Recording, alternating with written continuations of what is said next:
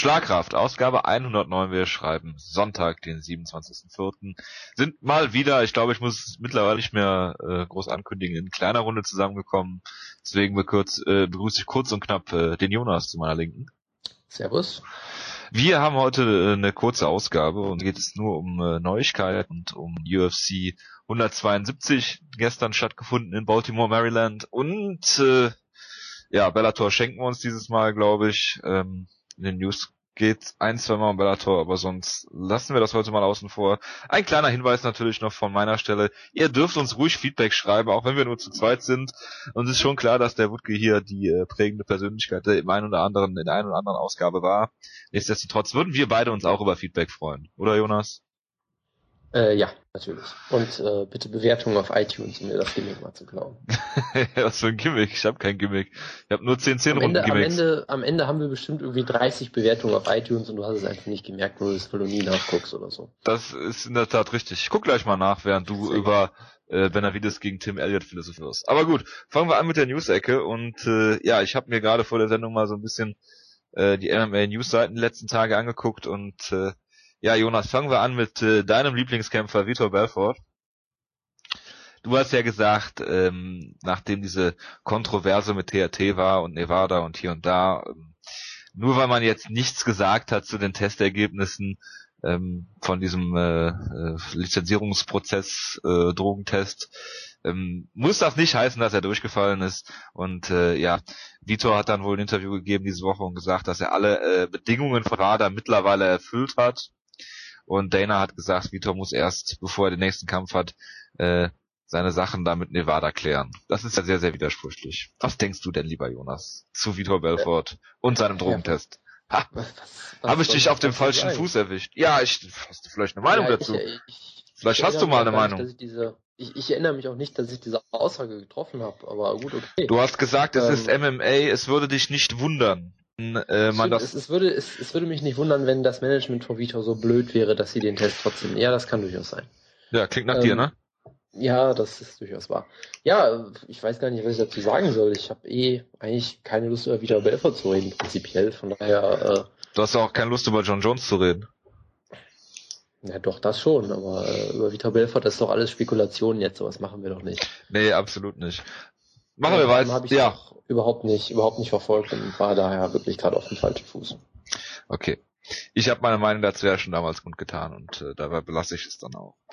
Ähm, Big Knock, wie soll es anders, anders sein, unterzieht sich einer ähm, Operation, weil er sich, glaube ich, das Kreuzband gerissen hat. Auf jeden Fall ist es eine Kreuzband-OP. Ich wüsste jetzt nicht, was da sonst anderes sein sollte.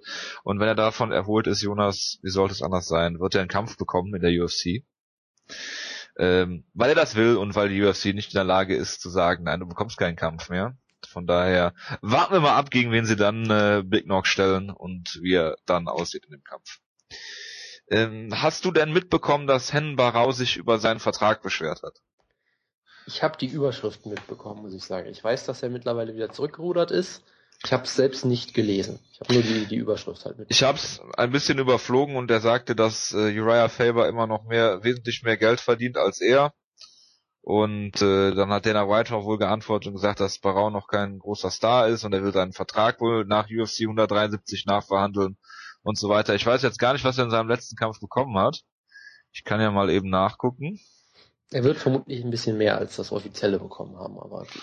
Ja, logisch. Ne? Aber ich meine, wenn man die offiziellen äh, Zahlen liest, dann kann man das ja in etwa vergleichen, wie, wie die Verträge von den Kämpfern sind. Zwar ohne Pay-Per-View-Beteiligung und so weiter hat er äh, toll, der letzte Kampf war nicht in Nevada. Ne, New Jersey, die geben es nicht bekannt. So, Toronto auch nicht, London, ah, das geht so weit zurück. Bei UFC 143, als er gegen Scotty Jorgensen gekämpft hat, hat er 22.000 Dollar bekommen. 11, 11. So. Tja. Das ist natürlich gut, nicht die also Welt, aber es ist ja auch Ewigkeiten ja. her. Eben. Von daher, also, na, es gibt keine aktuellen Zahlen. In London und in Ontario gucke ich nochmal eben. Ach doch, hier haben wir was. Oder auch nicht, ne. Nee, ja, das ist äh, scheiß Wikipedia-Übersicht hier. Nee, gibt keine aktuellen Zahlen, schade. Ist ja auch Genau, ist, ist ja auch. Egal. Jedenfalls hat er sich darüber beschwert. Äh, dass das nicht besonders gut ankommt bei den äh, Herrschaften der UFC, ist, denke ich, auch klar. Ähm, ja, machen wir mal die, äh, oder spannen mal die Brücke zu ähm, einer Neuverpflichtung beziehungsweise Kampfankündigung. Äh, Jonas, was war denn für dich die äh, Kampfankündigung der Woche?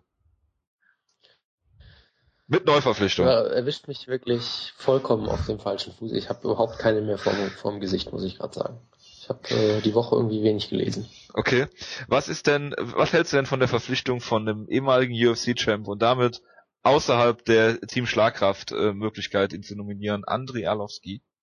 Oh der oh Gott, ja, da, da bei UFC 174 gegen Brandon Sharp antreten wird. Das ist ein absoluter Horror, dieser Kampf, weil ich irgendwie sehr befürchte, dass Brandon Sharp ihn ausnocken wird, furchtbar.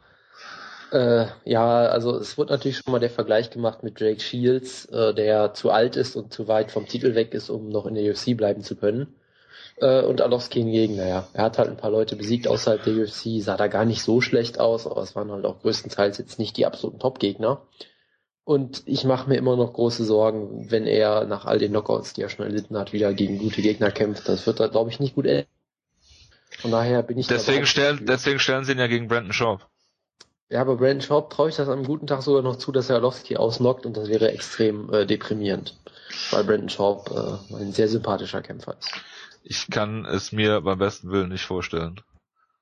Ich bin immer noch, ich glaube immer noch, dass die UFC plant, äh, dass äh, Arlovski durch Brandon Schaub durchläuft, was er auch tun wird. Das sage ich jetzt hier und werde das auch äh, dann sagen. Und damit man das epische Rematch aufbauen kann, Andrei Arlovski gegen ähm, Roy Nelson. Der letzte Mann, der Roy Nelson K.O. geschlagen hat. Oh Gott. Ja. Super. So, so wird's laufen, Jonas. Äh, weitere Kampfankündigungen. Miles Jury gegen Abel Trujillo. Team Schlagkraft Miles Jury. Ja, das ist ein wunderbarer Kampf, weil äh, ich Miles Jury super finde und er bei Team Schlagkraft ist und ich Abel Trujillo furchtbar finde. Und weil ich glaube, dass Miles Jury gewinnen wird. Deshalb äh, freue ich, ich mich drauf. Ich bin mir ziemlich sicher, dass Miles Jury gewinnen wird. Ja, man will halt nie äh, jinxen, ne? aber ja, was heißt jinxen? Wir sind ja nicht Joe Rogan, aber äh, das stimmt ich, allerdings auch wieder, ja. Ich glaube, dass äh, Miles Jury äh, drei Takedowns braucht, um den Kampf locker zu gewinnen, aber äh, das, das nur nebenbei. Außerdem ist er auch technisch besserer Striker und wird sich nicht auf so einen Schlagabtausch einlassen wie Jamie Warner. Ich, hoffe ja, ich hoffe ja eher, dass er der versucht, den Rekord von Nurmagomedov zu knacken. das, das könnte auch passieren, ja. Es wäre auf jeden Fall einfach, einfach mal 22 Takedowns und die dann immer wieder aufstehen lassen oder so. Genau. Ähm, Ryan Bader kämpft gegen Phil Das ist äh, Heavyweight, äh, Light Heavyweight at its best. Absolut, ja. Ähm, äh, wo wir gerade im Light Heavyweight sind, da haben wir dann auch noch äh, Hendo gegen Cormier bestätigt für UFC 173 Co-Main Event. Und äh, Jonas, diese Woche kam noch eine Kampfankündigung für Deutschland. Äh, Juri Alcantara, den wir alle sehr mögen, auch weil er äh, gegen Uriah Faber in der ersten Runde sehr, sehr gut aussah zum Beispiel gegen Vaughan den Briten, der ja mehr oder weniger gut oder schlecht ist im Bantamweight. Sei mal dahingestellt, ob das jetzt so sinnvoll ist, äh, solche Leute auf die Karte stellen, anstatt beispielsweise einen Pascal Kraus, aber das äh, überlassen wir mal den UFC Matchmakern, ja. Ähm, Jonas, was sagst du denn zu Christiane, Cyborg, Santos heißt ja nicht mehr, ne? Apropos Cyborg, äh, hast du vom Rematch gehört? Äh, Melvin Manoff gegen äh, Cyborg? Äh, war das jetzt dieses Wochenende nicht? Oder ich weiß das nicht. stattfinden? Oder ich dachte, das wäre eigentlich dieses Wochenende, aber ich habe nichts davon gehört. Nee. Keine Ahnung. Ich äh, werde es gleich mal in Erfahrung bringen. Äh, hast du von ja, den heißt äh, jetzt Justino? Justino. Ja, ja, genau. Ja. Hast du von, äh, also wir haben ja letzte Woche schon darüber gesprochen, dass Ronda Rousey äh, Cyborg ein It genannt hat. Ja. Und äh, ja, Dana White hat äh, ist darauf angesprochen worden. Und was hat er gesagt? Classy wie er ist dass äh, Cyborg so aussah wie Van Silver in einem Kleid bei den MMA Awards. Und das war nur der, ich sag mal, erwähnenswerteste Kommentar von allen. Alles andere ich jetzt nicht erwähnen. Wie findest du das denn, Jonas, dass äh, Dana White sich derart über äh, die gute Frau Justino äußert? Das fragst du doch jetzt rhetorisch, oder? Nee. Ach so, ja, es ist natürlich. natürlich frage ich das rhetorisch, aber ich möchte jetzt hier ich bin wie immer sehr begeistert von Dana White und möchte ihn am liebsten heiraten. Nein, aber äh, ich weiß gar nicht, das sind so News, da kann ich mich fast, ja, drüber aufregen kann ich mich noch, aber ich kann kaum noch drüber reden, weil ich mir denke, es ist, äh, Ja, ich meine, die, die, die, die äh, Äußerungen von Rousey waren ja schlimm genug und dass dann der Präsident die auch noch zur Seite springt und sich dafür besonders clever hält. Hat ja auch diesen tollen Vergleich gebracht. Äh, wenn Ronda Rousey sie als It bezeichnet, ist ja das gleiche, als wenn Cyborg sie als Chicken bezeichnen würde oder irgendwie so einen großartigen Kommentar.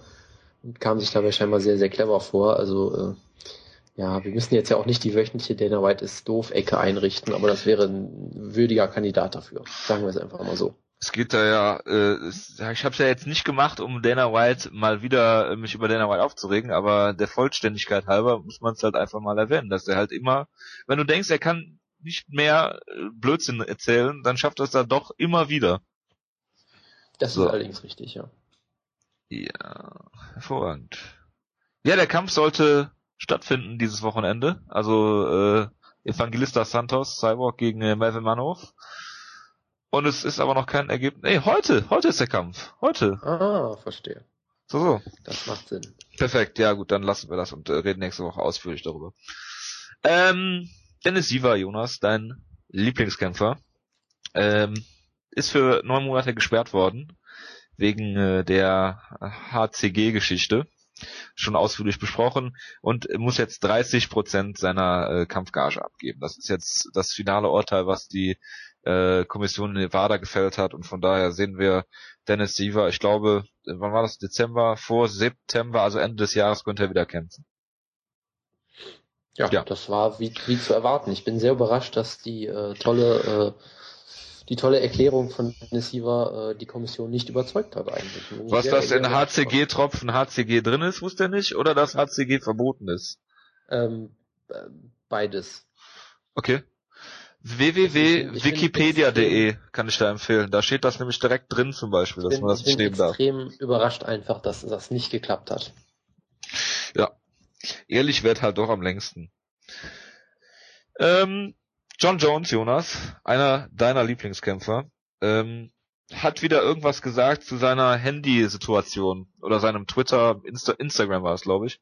Ähm, da ist diese Woche irgendwas, er hat wieder mal seine Social Media Leute dafür äh, äh, äh, beschuldigt, dass die das gewesen wären. Es gab noch eine Version diese Woche, kann das sein? Ich habe es aber nicht genau mitgekriegt. Äh, es gibt mindestens vier Versionen, ja. Ich, ich glaube, die sind äh, ich glaube, die neue Version war ja, dass äh, es kein Hacker mehr war. Genau. Sondern jemand, der äh, legitimen Zugriff hatte, der irgendwie von seinem Social Media Firmen, also es ist irgendeine PR-Firma, äh, die er beauftragt hat. Genau.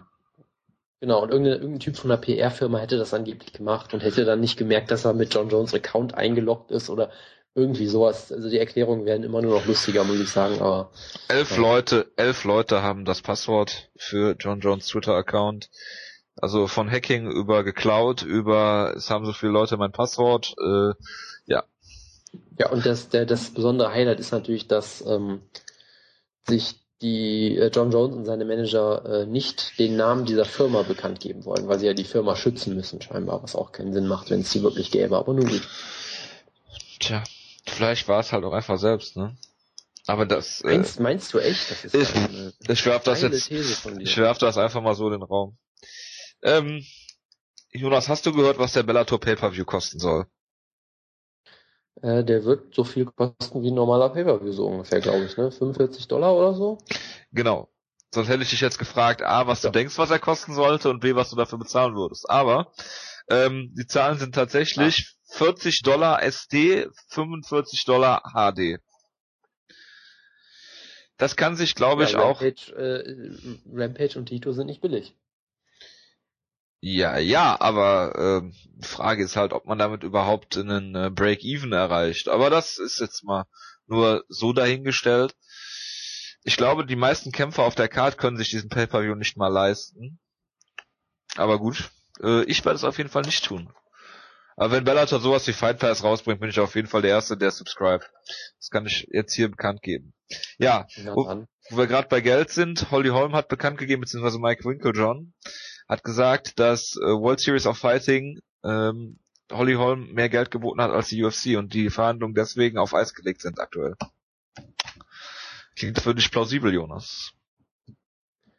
Ähm, keine Ahnung. Also ich meine, für World Series of Fighting wäre sie natürlich schon irgendwie ein großer Name und für die UFC hat, die hat ja scheinbar kein, kein Interesse dran aktuell. Von daher, klingt eigentlich nicht, eigentlich klingt nicht plausibel, wenn du dir denkst, dass die UFC eigentlich Holly Holm, ja, eigentlich Interesse an ihr haben sollte, aber es würde mich jetzt auch nicht schockieren, wenn es stimmen würde, sagen wir es vielleicht mal so. Also ich halte es durchaus für plausibel. World Series of Fighting würde sie, wäre sie auf jeden Fall jemand, um die man die Division aufbauen könnte. Wen, wen hat World Series of Fighting nochmal? Jessica Aguilar? Ja, als einzige bekannte Frau. Ja, ja, als, ja, ja, ich weiß. Nee, nee, aber ähm, äh, nichtsdestotrotz glaube ich, dass die UFC ihr natürlichen versuchen wird, ein, ein günstiges Angebot zu machen und wenn World Series of Fighting äh, da drüber kommen würde, würde mich das jetzt nicht unbedingt wundern, weil UFC fängt ja immer bei 8,8 an, glaube ich, ne? 8000 Dollar Sieg, äh, 8000 Dollar Antritt und äh, 8000 Dollar Siegprämie.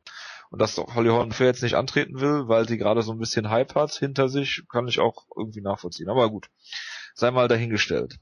Jonas, einer deiner absoluten Lieblingskämpfer, wird äh, Ende dieses Jahres wieder kämpfen. Das hat er zumindest angekündigt bei Twitter. Sexy Jahre zurück.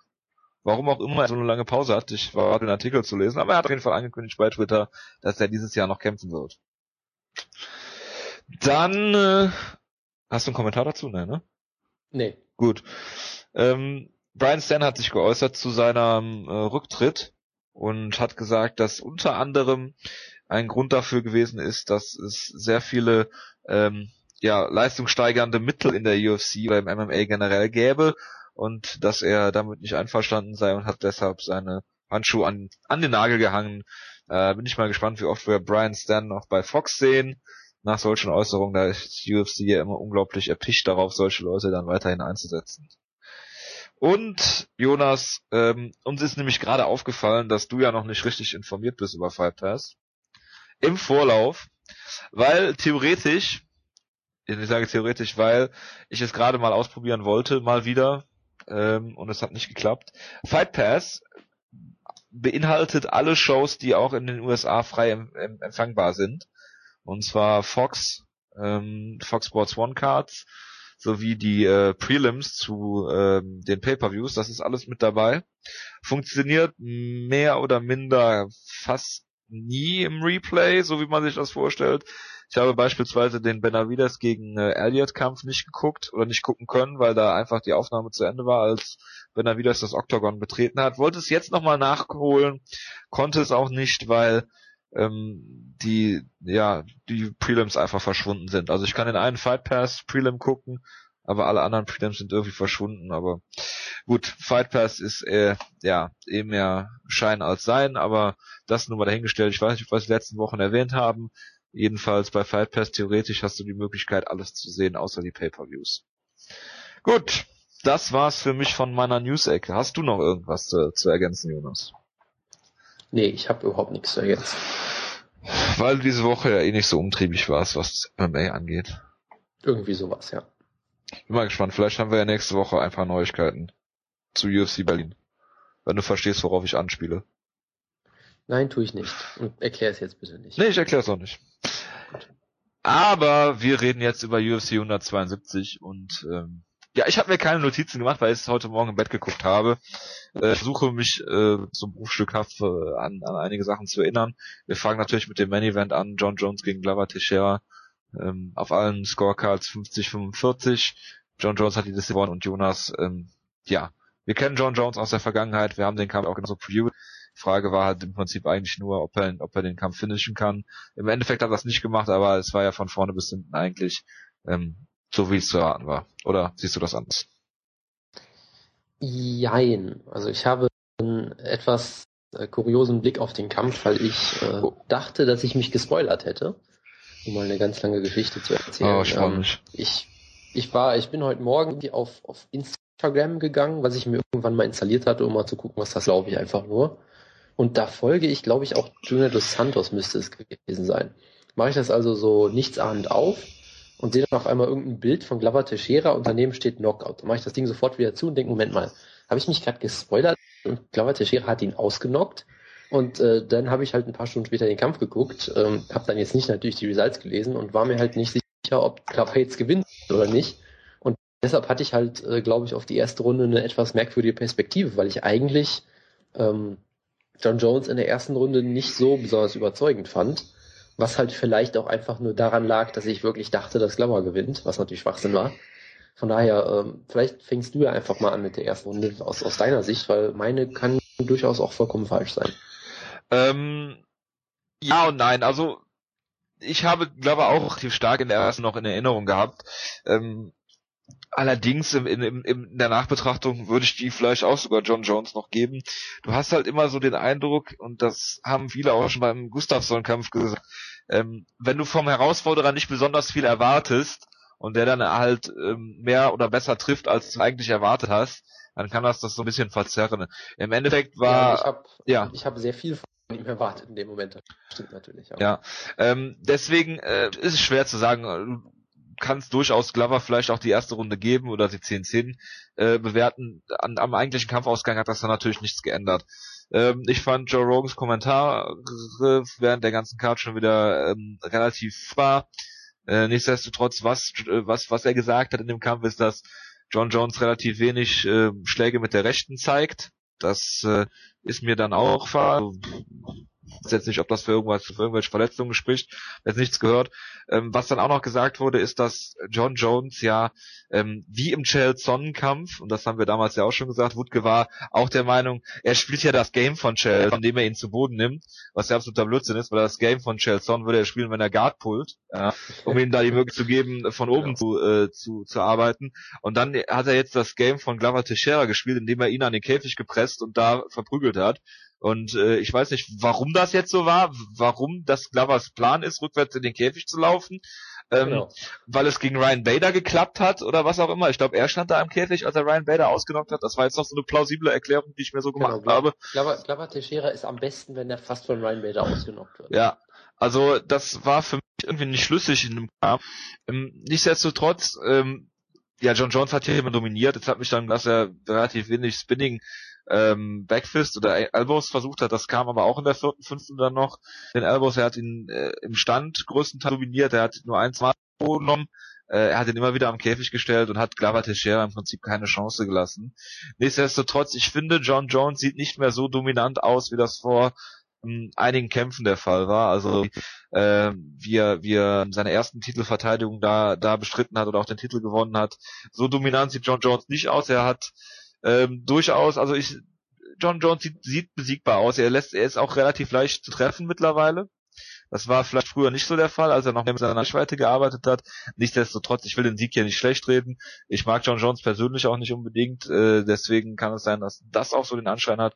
Aber ähm, er war hier nie in, der in Gefahr, irgendwie äh, den Kampf zu verlieren. Es hat ein, zwei Mal getroffen worden von äh, wenn Joe Rogan dann rumbrüllt, verzerrt das die, die Sicht natürlich auch nochmal ein bisschen.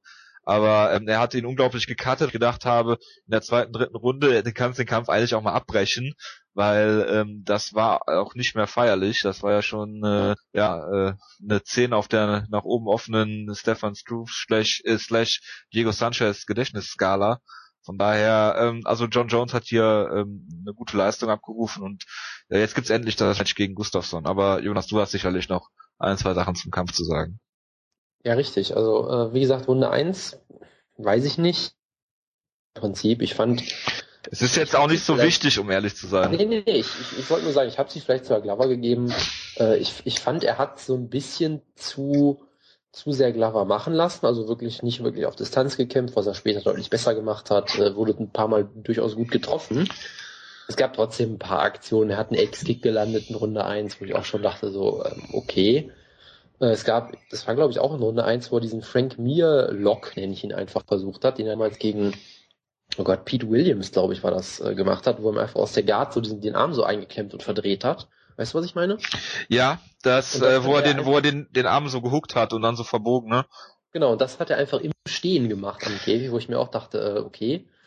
Es könnte auch sein, dass, dass sich äh, Glover dabei die Schulter verletzt hat. Habe ich nachher so gedacht. Da wollte ich ja gerade zu kommen. Also erst dachte ich, das ist so ein Yolo Romero-Move so ein bisschen, weil es so absurd aussah.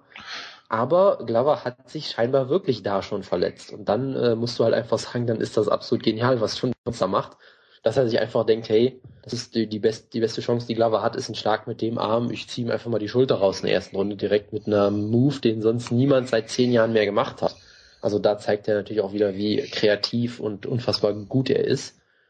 Ähm, Und dann, ja, also der Kommentar, dass äh, er Glovers Kampf kämpft, war natürlich schon ein bisschen absurd, weil Glovers Kampf ist natürlich nicht im Clinch verprügelt zu werden, aber nun gut. Rückwärts gegen den ähm, Käfig das zu werden und sich dann... Genau, das, äh, man kann sicherlich sagen, er hat äh, Takedowns, hatte er wieder Probleme mit, hatte ich das Gefühl.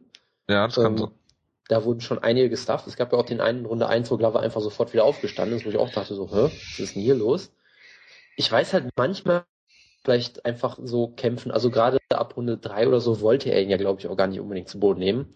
Von daher weiß ich nie, ob sein Ring jetzt wirklich schlechter geworden ist oder ob es in dem Fall einfach so war, dass äh, es gegen Gustafsson halt nicht geklappt hat und hier er vielleicht eben Stand kämpfen wollte. Das kann natürlich sein.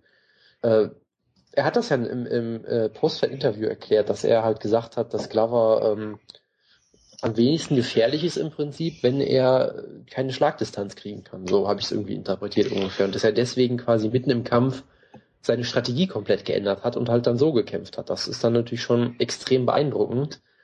Und natürlich gerade die Art und Weise, wie er ihn da im Clinch mit den Elbows zerschnitten hat, war schon unglaublich beeindruckend und ja, sehr, äh, wirklich, wirklich sehr imposant, dass er das dann scheinbar wirklich äh, komplett äh, improvisiert hat, äh, so aus dem Nichts, was halt doch schon der eigentlich ist. Ähm, es gab die eine Sache, die äh, mich dann doch aktuell sehr stört. Eye-Pokes. Äh, genau. Ich meine, ich fand es natürlich lustig, dass er gegen Chuck Liddell auf einmal ständig Eye-Pokes auspackt, was Chuck Liddell ja auch immer gemacht, wo ihn damals niemand kritisiert hat, habe ich das Gefühl. Weil alle lieben ähm, Chuck. Aber, genau.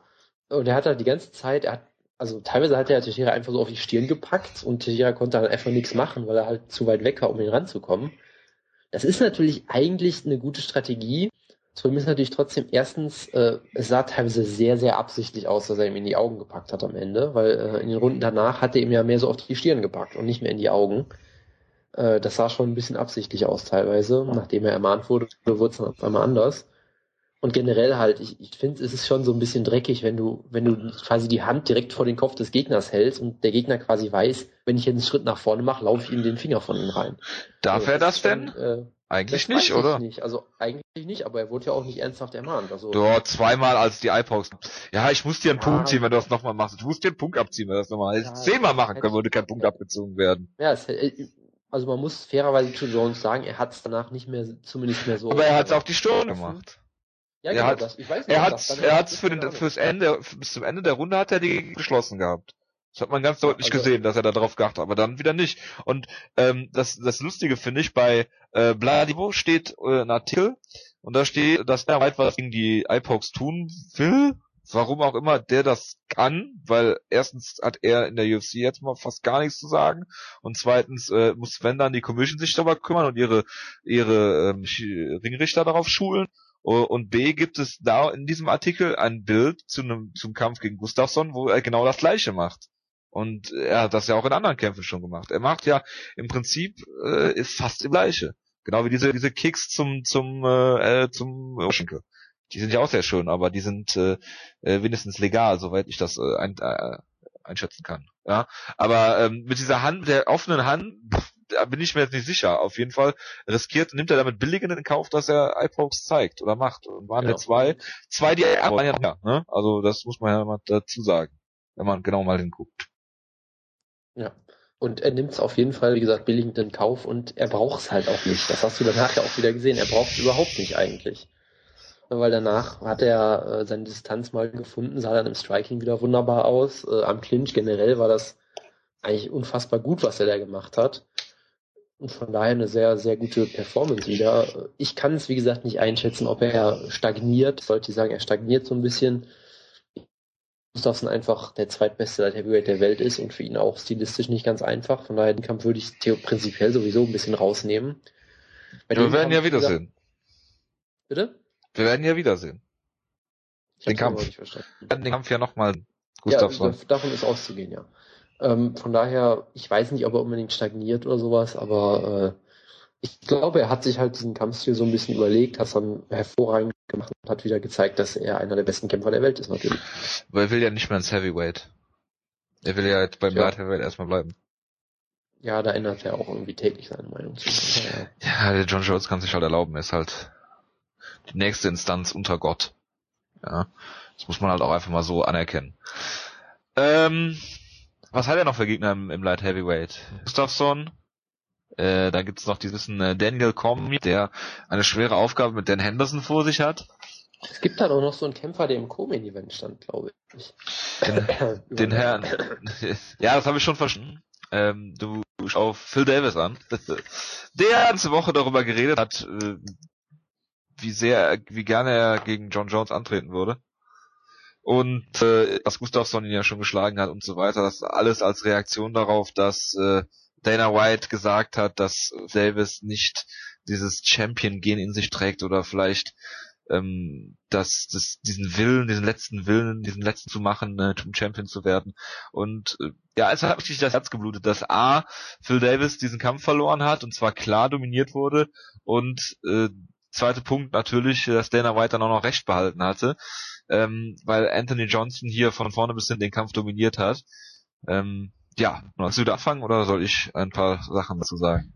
Äh, ich kann gerne machen. Also ich fand es auch sehr tragisch, dass Dana White, ja, ich weiß gar nicht, ob ich sagen will, dass er Recht behalten hat. Ich meine, im Nachhinein sieht es jetzt auf jeden Fall so aus und er hat ja scheinbar auch weiter auf ihn eingedroschen bei der, der Pressekonferenz, wenn ich das richtig sehe. Ähm, von daher, es ist halt irgendwie schade, muss auch sagen, es war wirklich keine gute Leistung von Phil Davis. Gleichzeitig auch eine sehr gute von Rumble, von daher schwierig. Also ich habe ja immer schon durchaus gesagt, dass es an Phil Davis auch einiges zu kritisieren gibt. Wir haben in letzter Ausgabe erwähnt, dass Striking, was dann doch sehr hölzern ist, was auch eigentlich keine wirkliche Gefahr ist für Leute, weil ausnocken tut er damit niemand, das ist ja, denke ich mal, klar. Und äh, sein Ring ist gut, aber nicht so gut, wie man vielleicht denken würde. So ein bisschen der Mark Munoz-Effekt, habe ich das Gefühl. Dass beide halt, sag ich ja, mal, unfassbare, unfassbaren Erfolg im Amateurring hatten und das dann komplett abrufen können. Ich meine, Phil Davis hatte auch mal unfassbare Probleme, Little Knock zu Boden zu nehmen und solche Leute. Aber da konnte, da konnte sich wenigstens noch äh, so ein bisschen anpassen, von von Double Legs auf Single Legs umgestellt und dann funktioniert. Gustav genau. hatte ja auch, glaube ich, sieben, acht Takedown-Versuche gebraucht, um ihn zu Boden zu bekommen.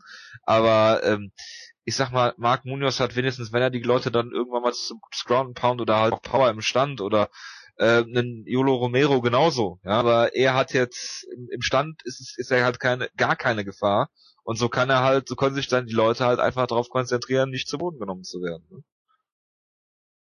Ja, richtig. Bitte. Man muss natürlich auch sagen, äh, ja, wenige Leute können das, glaube ich, so durchziehen, wie Rumble Johnson jetzt gemacht hat. Ne? Also ich meine, selbst mit Shida hatte ja, äh, ja, ich weiß nicht, ob er Probleme mit Phil Davis im Stand hatte, aber es war zumindest eng genug, dass ein paar Punktrichter äh, blind sein können und dann für ihn den Kampf entscheiden. Also von daher, es war in der Hinsicht sicherlich kein einfacher Gegner für Phil Davis, aber Rumble hat das auch echt super gemacht, dass er halt diese, diese Schwachpunkte von Davis unfassbar gut ausgenutzt hat. Und du hast halt auch gemerkt, er hat das Stand-up von Davis überhaupt nicht ernst genommen. Ja, zu Recht auch. Gab auch keinen Grund für. War dadurch halt sehr, sehr entspannt und konnte sich wirklich voll auf sein eigenes Striking und seine Takedown-Defense konzentrieren. Und da hast du halt gemerkt, im Striking hat Phil Davis überhaupt keinen Ansatz gefunden und ohne Striking konnte er seine Takedowns nicht einleiten und dadurch waren die halt ja relativ vorhersehbar. Es waren auch einzelne Shots, die Wumble unfassbar gut gestafft hat und danach war es das dann auch. Also Davis hat jetzt auch nicht irgendwie mal versucht, äh, weiß ich nicht, ein Double Leg zu versuchen, dann vielleicht zum Single Leg zu wechseln und dann vielleicht ne so so ein paar Sachen hintereinander zu kombinieren. Das hat auch irgendwie gab's da nicht.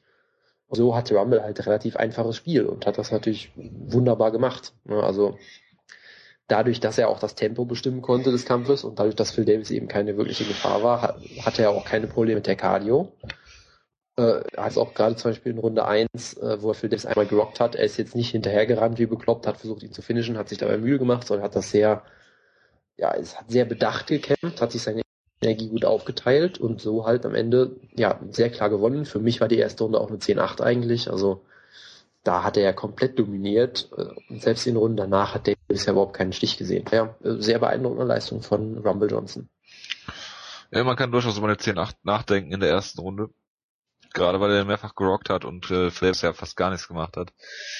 Ja, und äh, ja, ich habe dann den Eindruck, dass Phil Davis auch nach, wenn er, wenn er solche Momente in Kämpfen hat, wie gegen Rashad Evans dann auch, glaube ich, in der ersten Runde, ja, dann so ein bisschen die Flinte ins Korn wirft. Ich weiß jetzt nicht, wir reden ja über die Psyche des Kämpfers, äh, mehr bei Straf, aber man hatte schon den Eindruck, dass ihm diese, diese Dana White-Kommentare da schon so ein bisschen nahe gegangen sind.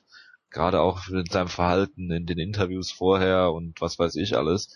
Ähm, nichtsdestotrotz muss man hier Rumble Johnson loben, der ähm, den Kampf einfach clever bestimmt hat, der sich nicht verausgabt hat. Der hat jetzt auch nicht großartig viel gezeigt, ne, aber er hat, war zu jeder ähm, Zeit im Kampf äh, besser, schneller, stärker ähm, und hatte den, den Kampf von vorne bis hinten unter Kontrolle schon gesagt hast, er ist nicht hinterhergegangen, blind und wild, sondern hat Zeit gelassen. Und ja, Phil Davis sah halt manchmal aus wie so eine, wie so eine äh, ja, Kaulkörper an Land, wo er dann am Boden lag und einfach äh, Händeringen versucht hat, äh, ja, im wahrsten Sinne des Wortes, ähm, einfach nur ein Single Leg oder einfach ein Bein zu, zu greifen von, von Anthony Johnson und das hat nicht geklappt und ja, man muss halt einfach sagen, ja, Phil Davis, äh, so wird das nichts mit einem äh, Titelshot. Ne? Er ist noch relativ jung, ähm, aber er macht im Striking keine Fortschritte leider. Ne? Muss man einfach mal so sagen. Und wenn seine Takedowns nicht funktionieren, dann hat er, dann, ja, verliert er die Kämpfe, ganz einfach. Er hat ähm, Scheinewaffen, er äh, ist ein sehr, sehr starker Grappler. Allerdings konnte er das in den letzten Kämpfen auch nicht zeigen. Ja, also er ähm, konnte konnte äh, Machida zwar zweimal zu Boden nehmen, aber das immer nur für 20 Sekunden vor Rundenende, das nützt einem dann auch nichts. Ähm, ja, von daher, ich bin mal gespannt, wie viel Davis zurückkommt. Und ja, Anthony Johnson, ja, ein, zwei Kämpfe und dann kannst du ihn schon um den Titel antreten lassen. Von daher äh, warten wir da ab. Also das war eine sehr, sehr überzeugende Leistung, aber er muss halt Konstanz reinbringen in seine Leistung in der UFC. Das äh, hat man ja in den in seinen UFC-Kämpfen im Welterweight, die du jetzt fast gar nicht mehr vergleichen kannst, weil es so weit weg ist und äh, auch so viel ja, Unterschied zwischen den Kämpfern im Prinzip ist. Von daher warten wir da mal ab und äh, ja, schauen wir mal. Ja, würde ich auch sagen. Also ich bin mir immer noch nicht ganz sicher, ob Rumble in seinem nächsten Kampf dann wirklich wieder so gut aussieht. Vielleicht war das auch wirklich einfach ein perfektes Matchup für ihn. Ich traue dem Braten immer noch nicht so zu 100 Prozent, sagen wir es mal so. Ja gut, du bist ja eh der Skeptiker äh, vor dem Herrn. Ja, ja natürlich. Äh, zwei kleine Sachen noch. Ähm, was ich schon beeindruckend fand bei der Takedown-Defense, das sah wirklich so aus, als wäre Phil Davis ein Welterweight, der gegen Light Heavyweight kämpft, wie äh, Rumble ihn da immer weggeschubst hat ohne jede Probleme. Das ist schon unglaublich, was der körperlich äh, für ein Monster ist und auch im Prinzip immer schon war, nur halt zwei Gewichtsklassen tiefer. Äh, und die eine Sache, du hast es ja schon erwähnt mit dem mit dem Viking von Davis, dass er irgendwie ja zu stagnieren scheint. Vielleicht wäre es ja auch mal Zeit äh, für einen Campwechsel. Ich kann natürlich nicht äh, in die Interna gucken und weiß, was da läuft, aber ja, aktuell scheint da ja wirklich nicht so viel zu passieren bei ihm, muss man ja leider sagen. Was für ein Camp würdest du ihm denn vorstellen? Ach Gott, das ist immer so eine Frage. Da gibt's ja immer die, die großen Camps, aka, ATT, was auch immer, äh, Craig Jackson, keine Ahnung. Also da weiß ich halt auch zu wenig darüber, wie diese Camps von innen aussehen. Ne? Das Klima Pessana Fighting Team. Das sowieso, ja. Irgendwie sowas. Ja, jetzt musst du ja eigentlich äh, Johnson gegen äh, den äh, Light Heavyweight Contender Jim Manuel stellen, oder? Der ja auch wieder in der Top 10 ist, wie ich gesehen habe. ja, bei Klimaplan auf 9. Das weiß ich nicht. doch, doch, ich habe hier nur Klimapisaner. Achso. In den Overall Rankings ist er auf Platz 10, genau, warum auch immer. Tja. Ja, und ja. Anthony Johnson ist auf Platz 14 aktuell, die wurden noch nicht geupdatet. Nee, nee, die wurden updated. Gut, machen wir weiter mit äh, dem äh, ja, nächsten Kampf. Und zwar ist das Luke Rockhold gewesen gegen Tim Boach äh, als ich gerade die News durchge gut durchgegangen, hat Tim zu dem Kampf gesagt, we're gonna probably head to the uh, both uh, both of us are gonna head to the ER uh, after the match is done oder sowas. Also ähm, ja, soll heißen, es wird wahrscheinlich eine Schlacht werden, nach der wir beide ins Krankenhaus kommen. Äh, Im Endeffekt sind glaube ich beide ins Krankenhaus gekommen. Luke Rockhold hat sich glaube ich einen Zeh gebrochen und äh, Tim Boach wird wahrscheinlich seinen Arm nochmal äh, durchchecken lassen müssen. Ähm, es war ein sehr kurzweiliger Kampf, Jonas, in dem nicht viel passiert ist, aber dennoch äh, interessanter Inverted Triangle slash Kimura, was auch immer es dann am Ende war, was eben war. Ähm, es gab einen Takedown-Versuch, ich glaube, das war ein Takedown von Boach, ja, ne? Ja, ja. Single Leg. Und, und dann ist, ist er halt ganz, ja, halt blöd gelandet. Luke Rock hat das gemacht, hat direkt einen Inverted Triangle à la Toby Imada slash Richard Hale gezeigt. Und äh, das ist am Boden und äh, hat den immer wieder bearbeitet, Roach, und am Ende gab es dann halt auch so den äh, Amerikaner oder an der Seite, den er sich dann noch gegriffen hat und dann hat Tim Boach getappt und der Kampf war vorbei. Also so viel ist nicht viel. So viel kann man da jetzt nicht draus lesen, außer dass Luke Rockhold mal wieder jemanden äh, äh, überzeugend besiegt hat. Er hat, äh, was Costa Filippo war der letzte Kampf. Äh, Vitor Belfort nehme ich da einfach mal raus. Und jetzt fordern die Leute Kämpfe gegen Jacare oder gegen Tim Kennedy, die er beide schon besiegt hat, was aus meiner Sicht keinen Sinn macht. Aber gut, ähm, er fordert jetzt Bisping, was ein Rückschritt wäre, und Belfort, was ja, Belfort halt. Ähm, ich fand überzeugt, das, was er gemacht hat, weil viele haben nicht gesehen, aber äh, nichtsdestotrotz, Tim Bosch musst du halt auch erstmal so Ja, also ich war eigentlich unfassbar beeindruckt. Äh, ich hatte zwischenzeitlich auch echt vergessen, dass es diesen Kampf gibt, weil er irgendwie so belanglos wirkte, so ein bisschen. Wo ich halt sage, Butch, es sah aktuell so schlecht aus und Rockhold so gut. Ja, es wird dann irgendwie vielleicht wird's noch eine Decision oder so und dann irgendwie langweilig und weiß ich nicht was. Und dann hat Rockhold ja wirklich das absolute Maximum aus diesem Squash-Match im Prinzip rausgeholt, weil Butch kann dich ja auch durchaus schlecht aussehen lassen, wenn du dann 15 Minuten auf ihn einprügelst und er nicht zu Boden gehen will oder irgendwie sowas. Oder Redneck-Judo zeigt. Genau. Und stattdessen hat er das halt wirklich wunderbar gemacht, diesen Takedown-Versuch äh, wunderbar in so eine Art Rolle oder sowas umgewandelt, daraus dann direkt die Submission gemacht. Das war absolut großartig. Es ist auf jeden Fall eine der schöneren Submissions des Jahres. Da gab es ja auch noch eine andere von bei der Show, würde ich natürlich noch sagen. Ähm, es war die dritte Submission am Stück bei der Show, glaube ich, oder sogar die vierte, irgendwie sowas in der Art, was man auch ewig nicht mehr gesehen hat. Weil ja eigentlich äh, man immer wieder hört, es gibt immer wieder immer weniger Finishes und vor allem immer weniger Submissions. Jetzt gab es direkt mal vier am Stück. Das war schon sehr, sehr großartig. Ja, und danach äh, hat er das gemacht, was Joe Silver immer fordert. Äh, der will ja immer, dass du auch eine Antwort parat hast, wenn Joe Rogan dich fragt, gegen wen willst du jetzt kämpfen oder wie geht's weiter. Er hatte eine Antwort gegen Vitor Belfort, kann man jetzt halten von was man will, soll er halt machen. Von daher, äh, besser geht's eigentlich nicht, mit Ausnahme halt des gebrochenen Cs, aber das ist halt Luke Rockhold, der verletzt sich halt immer gesetzlich. Ja, ich fand den Kampf gegen Vitor Belfort jetzt eigentlich nicht schlecht, auch wenn das dann halt ein Rematch ist, aber da könntest du zum Beispiel Vitor Belfort mal richtig vorführen, weil wenn der Kampf nicht so dominant wird wie der erste, ein Schelm, wer Böses dabei denkt. Aber äh, Michael Bisping macht aus meiner Sicht nicht wirklich Sinn. Weil, nee, das, das nur wirklich nicht. Also dann kann er auch gegen, lass mich mal eben gucken, den Sieger von Francis Camore gegen CB Dalloway antreten. Das macht, glaube ich, dann mehr Sinn. Unbedingt, ja. Also ich meine, er ist halt in einer komischen Position da, weil er halt gegen Vitor so klar verloren hat, aber trotzdem hat er halt, wie gesagt, die Siege über Kennedy und Sousa hat er halt schon. Äh, von daher, so viel übrig bleibt da gar nicht mehr in der Top Ten. Das stimmt schon. Ja, klar, aber ich meine, also gegen Jacare meinetwegen noch, aber gegen, gegen Tim Kennedy muss ihn jetzt nicht nochmal stellen. Ja, das, das würde ich auch sagen. Ich habe ja damals. Weil Jacare, der Kampf war noch relativ knapp, aber. Genau, ich habe auch, glaube ich, als einziger Mensch der Welt den Kampf damals für Jacare gescored. Ja, da bist du wirklich der Einzige. Also äh, der Kampf war knapp, aber dennoch relativ klar. Aber was ist denn mit diesem Anderson Silva, der hier noch in den Top Ten auftritt? Äh, der sollte, ich, ich finde, Anderson Silva sollte sein Comeback, wenn er das denn macht, dann gegen Bisping machen einfach. So ein bisschen als Aufbaukampf in Anführungszeichen. Genau. Das, das fände ich angemessen. Nee, Jolo Romero ist ja noch auf der, auf der 6 ist Jolo Romero jetzt. Wie geil ist das denn bitte? Also in den insgesamt Rankings natürlich ist er auf 11 und sowas. Ja, das, das ist, ist die Klimapistane, natürlich. Ich, meine, ich, ich will ja nichts sagen. Es gibt ja auch so ein paar äh, ja, interessante Fans, die ja damals auch behauptet haben, dass Tim Kennedy die, gegen Rugok hätte gewinnen müssen. Von daher macht das Rematch vielleicht zumindest für eine Person, die wir beide kennen. wir kennen nicht so viele gemeinsam, fällt mir gerade auf. Ja. Aber es gibt ja noch aufstrebende äh, äh, Middleweights wie äh, Talis Latis zum Beispiel. Gott. ja. machen, machen wir mal weiter mit Jim Miller gegen Yancy, Yancy Madeiros. Ähm, das ist auch so eine Short-Notice-Geschichte gewesen. Nachdem äh, dein absoluter, und ich habe das heute schon oft erwähnt, aber es ist ein absoluter Lieblingskämpfer, Bobby Green, ist leider ausgefallen. Und äh, so kämpft Jim Miller und äh, gegen Jancy Madeiros und äh, ja, es war, äh, ging relativ wild los, hatte ich den Eindruck und äh, Jim Miller ist auch einige Male getroffen worden. Das hatte mich gewundert, aber dann äh, ja, gab es dann halt auch so eine Käfig, wo Jim Miller ihn richtig anklingelt. Madeiros hat dann einen Takedown versucht, kann das sein? Habe ich das noch richtig in Erinnerung?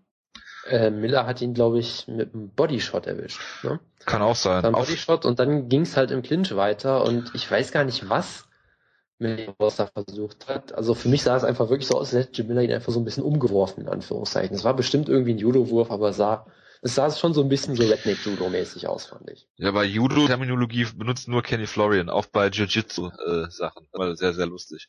Ähm, nichtsdestotrotz hat Jim Miller hier die äh, Guillotine gehabt und sah schon sehr, sehr brutal aus, vor allen Dingen, als er ihn dann noch gedreht hat und der Mount lag. Und ja, Medeiros hat dann versucht zu tappen oder, oder hat nicht zu tappen, so ist richtig und ist dann halt auch eben eingeschlafen. Das äh, hat er auch geschafft, nicht zu tappen. Genau, und äh, das hat Joe Rogan ihm dann, äh, glaube ich, sehr hoch angerechnet, dass er versucht hat, alles versucht hat, nicht tappen. Wo ich mir, okay, ich würde es ihm viel höher anrechnen, äh, wenn er tappen würde und das einsehen würde, dass er jetzt bald äh, schlafen geht, als sich auschoken zu lassen. Ähm, aber gut, äh, ich habe ja schon gesagt, dass Joe Rogan nicht unbedingt die glücklichsten Abend erwischt hat. Ähm, ja, auf jeden Fall äh, Jim Miller hier sehr überzeugend. Und es gibt wieder einige interessante Matches, die du für Jim Miller booken kannst. Im Endeffekt ist, er konnte aus dem Kampf nichts gewinnen.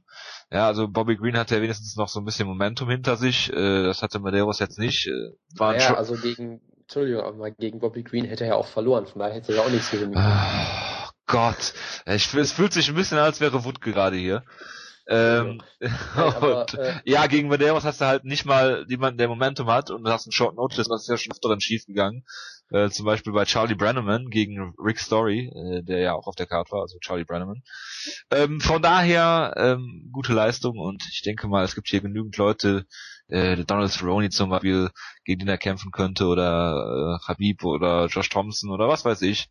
Gibt genug Leute und äh, ja, da freue ich mich schon drauf, weil Jim Miller scheint ja wieder zurück zu sein in äh, Oldschool oder Retro oder wie auch immer, Jim Miller. Vintage, so, das hat mir gefehlt, das Wort. Bitte. Genau, ja. Also, also ich würde sagen, er hat durchaus ein bisschen was gewonnen. Er hat halt äh, ein sehr schönes Finish gezeigt. Sah wieder zum ersten Mal richtig gut aus. Also ich hatte immer das Gefühl, dass er in den letzten zwei Jahren fast keinen einzigen Kampf hatte, wo er mich vollkommen überzeugt hat. Selbst in seinen Sieg. Ich meine, gegen Camos wurde er für mich viel zu oft im Stand offen, sah da nicht wirklich gut aus. Äh, gegen Rosen ist er furchtbar müde geworden am Ende des Kampfes. Gegen Giat sah er auch nicht so gut aus, bis Giat halt im Prinzip Takedown gepullt hat, weil er dumm ist. Äh, und so weiter und so fort. Also ich fand, De Miller hat lange für mich nicht unbedingt überzeugt, selbst wenn er am Ende gewinnen konnte. Und das war halt so ein Kampf. Natürlich, klar, gegen Jens Medeiros sagt jetzt vielleicht auch nicht so viel aus, aber er hatte mal wieder einen Kampf, wo er mich vollkommen überzeugt hat, wieder mal wunderbar gefinisht hat mit seinem extrem aggressiven äh, äh, BJJ. Hat ja auch, glaube ich, einen Rekord eingestellt, hat jetzt irgendwie mit was mit Chris Lydell zusammen hat er die meisten Submission Attempts in der UFC. Genau, 31, genau. Und hat auch die m, hm, zweitmeisten oder die meisten Siege im Lightweight oder also hat irgendwie direkt zwei Rekorde direkt mal aufgestellt, was natürlich auch sehr schön ist für ihn. Und er hat sich scheinbar auch gedacht, Luke Rockhold ist ja ein Amateur, der fordert nur zehn Leute heraus nach dem Kampf. Ich fordere einfach mal ein halbes Dutzend Leute raus. Hat im Prinzip einfach gesagt, ich bin irgendwie Nummer 9 Contender, ich möchte einfach gegen äh, 1 bis 8 kämpfen. So. Das heißt, da wird Joe Silva jetzt auch äh, ja, genug, Aus, genug Auswahl haben, um äh, ihm da einen Gegner finden zu können. Und selbst Leute, die unter ihm in den Rankings stehen, wären auch interessant. Also zum Beispiel Michael Johnson fände ich sehr interessant, gegen Miles Jury, äh, gegen Bobby Green nochmal, warum nicht? Oder wie weil gesagt, Bobby, auch, weil Bobby Green verdient hat, ganz einfach. Oder, oder wie auch immer, vielleicht auch gerne natürlich gegen Donald Cerrone oder solche Leute. Also da gibt es sehr viele Möglichkeiten. Ich glaube nicht, dass er sich jetzt unbedingt sofort einen Top 5 Gegner verdient hat, so, weiß ich nicht, Josh Thompson oder Habib oder sowas da. Weiß ich nicht. Warum ist Josh Thompson überhaupt Top 5? Weil er Bendo für viele Leute besiegt hat, keine Ahnung. Und weil er Nate ja. Diaz ausgenockt hat, der äh, Platz 6 ist. Damit muss er über ihm sein, damit Top 5. Ja gut, und dann Kawajiri hat auch mal besiegt, ne? Dann wird Kawajiri ja jetzt über Thompson sein. Das ist ja falsche Gewichtsklasse und ist schon wieder Jahre her. Also, ja, ja. Ja, absolut. Äh, machen wir weiter mit dem Opener, ähm, wo ähm, Max Holloway in Chivili gekämpft hat. Und ich fand, Max Holloway sah nicht wirklich gut aus. Also er hat die äh, Distanz nie so richtig schließen können, hat zwar immer wieder seine Spin-Kicks versucht. Äh, da haben auch einige getroffen, komischerweise. Und äh, ja, ist aber, ähm, also ich hätte die ersten zwei Runden nicht um Max Holloway gegeben. Äh, ich weiß jetzt nicht, ob das nur meine persönliche Ein Einschätzung ist oder ob das andere auch so gesehen haben. Ja. Du hast das auch so ja, gesehen. Das ist nur, freut, nee, freut ist nur mich. deine persönliche Einschätzung. Okay, gut. Ja, du siehst, ja gut, das äh, stärkt jetzt also auch meine meine Einschätzung wieder, wenn du das nicht so gesehen hast. Okay. Ähm, und am Ende in der dritten Runde, äh, ja, schlägt Holloway ihn ziemlich böse an und äh, dann wird ein Team Alpha Male äh, Kämpfer per Guillotine besiegt. Das ist äh, besonders, oder Jonas? Auf jeden Fall. Also ich fand generell den Kampf sehr, sehr unterhaltsam. Ich habe ja im Prinzip gesagt, dass es ein, ein schöner Actionkampf ist und dass Holloway per Decision oder Finish in der dritten Runde vielleicht gewinnt. Natürlich TKO habe ich getippt, nicht äh, Submission. Das war ja wirklich nicht, nicht abzusehen bei Max Holloway. Ähm, aber ich fand den Kampf eigentlich wirklich gut. Fili hat in der ersten Runde, hat er für mich gewonnen, hat da ordentlich Druck gemacht, hat ihn ja auch ein, zwei Mal zu Boden genommen. Für mich hat Holloway die zweite Runde gewonnen und hätte auch die dritte gewonnen, wenn es kein Finish gegeben hätte, wenn es so weitergegangen wäre. Ähm, weil er für mich halt einfach die besseren Strikes gelandet hat. Äh, gerade in der zweiten Runde hatte er diesen wunderbaren Bodyshot mit diesem Spin-Kick, mit denen er Dennis Bermudez ja, glaube ich, auch mal fast ausgenockt hat. Wo Fili halt doch komplett zusammengebrochen ist noch mal kurz und dann äh, auch sehr, sehr langsamer, deutlich langsamer gekämpft hat als vorher. Also die Runde hat er, wie gesagt, für mich trotz Takedowns für Fili gewonnen, weil Fili halt on top nichts gemacht hat und Holloway wieder schnell aufgestanden ist. Und dann hat Holloway den Sack halt nur noch zugemacht, wunderbar, hat ihn, wie gesagt, gerockt und dann sofort äh, sich die Submission geholt, die bei jeder anderen Card vielleicht auch äh, ja die Submission des Abends geworden wäre, wenn es den Bonus denn noch geben würde. Aber wie auch immer, sehr, sehr schön gemacht. Ich finde äh, ich, ich finde beide haben ja gezeigt, dass sie ziemlich gut sind. Sie sind ja, wie gesagt, 22 und 23, noch unfassbar jung trotzdem schon relativ erfahren. Ich meine, Holloway hat jetzt acht UFC-Kämpfe, glaube ich. Äh, unfassbar erfahren, werden noch besser. Gerade was Holloway mit seinem Grappling gemacht hat in letzter Zeit, finde ich schon sehr beeindruckend. Er ist ja damals vor zwei, drei Jahren in die UFC gekommen und hatte im Prinzip kein Grappling, sondern war auf dem Boden wirklich wie, wie ein Fisch äh, an Land, damals gegen Dustin Poirier zum Beispiel. Und da hat sich doch einiges geändert. Das hat er jetzt ziemlich gut gemacht und ich mag Max Holloway sowieso sehr gerne, von daher habe ich mich sehr darüber gefreut. Ich habe mich auch darüber gefreut, dass Kevin Mulhall Interesse am Bodenkampf seiner, hatte. Mit seiner tollen Pose, die er immer zeigt, wo er, wo er sich selbst einen Fistbump gibt. Ja, das ist toll. Äh, Stimmt, ja, genau. ich finde, ähm, dass Referees die Posen, sei es ja Masaki oder alle anderen auch, sowas von unglaublich albern und verachtenswert, ja. Aber das nur nebenbei.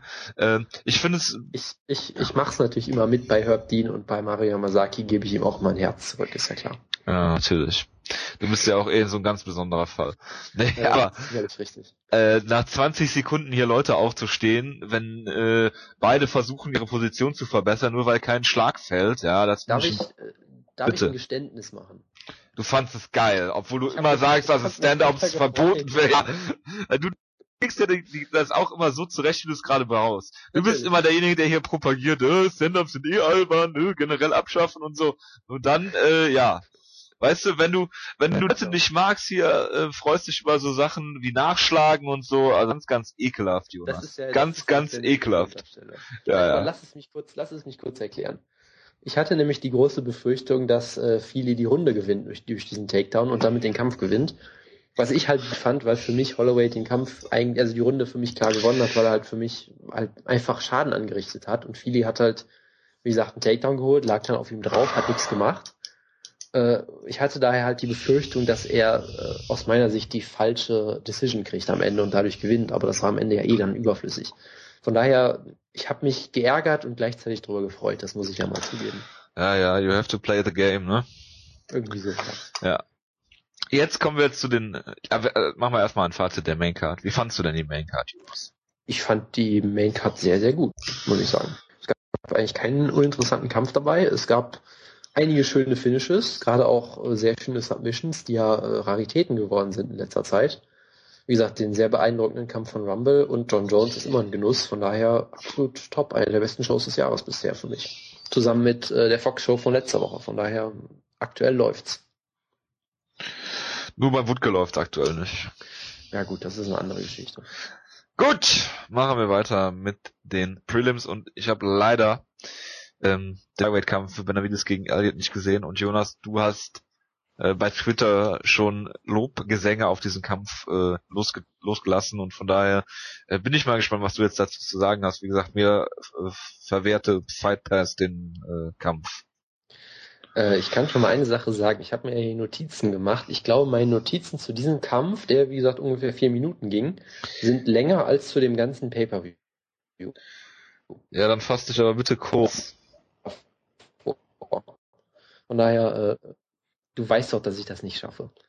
Ich habe eine Sache. So, ich gebe äh, dir fünf Minuten. Video vorher.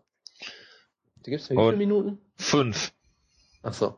Ja, also es gab das Hype-Video, was mich sehr amüsiert hat, wo sie im Prinzip beide äh, total als tolle Title-Contender dargestellt haben. Haben gesagt, ja, sie sind beide Top Ten Flyweights, wollen jetzt beide den Sprung zum Champion schaffen. Haben dann mit keinem Wort erwähnt, dass Benavides gerade erst gegen den Champion verloren hat äh, und damit eh keinen Title Shot mehr kriegen wird. Also es wurde halt tunlichst zu erwähnen, dass die beide verloren haben. Mike Goldberg hat dann wirklich sogar noch gesagt, ja, Elliot hat ja zuletzt gegen Barotinov gekämpft und äh, Benavides gegen Mighty Mouse hatte aber nicht ausging. Ich fand es sehr, sehr komisch. Äh, es gab dazu einen Artikel von Mike Fagan, den wir auch verlinken werden noch, wo er halt gesagt hat, dass die UFC halt so immer Kämpfe verkauft, dass sie halt einfach sagt, alles ist geil, alle Kämpfer sind geil, äh, alle Challenger sind geil und gewinnen bestimmt den Titel und dass quasi du immer diesen Einheitsbrei hast, dass jeder Kampf gleich vermarktet wird und alles irgendwie dasselbe ist und alle toll sind. Das ist mir hier halt sehr aufgefallen, wo ich mir denke, das stimmt halt alles nicht und ich fände die Story eigentlich interessanter, wenn du halt auch wirklich sagst, Benavides äh, hat jetzt schon wieder den, um den Titel verloren, muss jetzt irgendwie seinen Platz in der Division nochmal neu finden und so weiter und so fort, anstatt dass du halt einfach sagst, beide sind geil. Aber nun gut. Ähm, auf dem Papier fand ich den Kampf auch irgendwie, naja, weil sie halt beide so in der Luft hängen. Aber äh, in der Praxis oder unter dem Papier oder wie auch immer war der Kampf absolut großartig. Weil äh, Timothy Elliott ist sofort rausgekommen, wie es was, äh, wie eine Dampflok, hat Benavides nach, ich glaube, acht Sekunden schon zu Boden genommen. Du weißt, dass Dampfloks sehr langsam, langsam, hat. riesig und behäbig sind, ne? Ja, verdammt. Äh, wie die Feuerwehr. Ein, wie, wie die Feuerwehr von mir das, ja. Ja, wenigstens ähm, eine angemessene Metapher bringen. Ja, ja jetzt bitte. machen wir nicht meine fünf Minuten kaputt. er hat also innerhalb von den ersten anderthalb Minuten irgendwie drei Takedowns, glaube ich, geschafft, was schon sehr, sehr beeindruckend ist.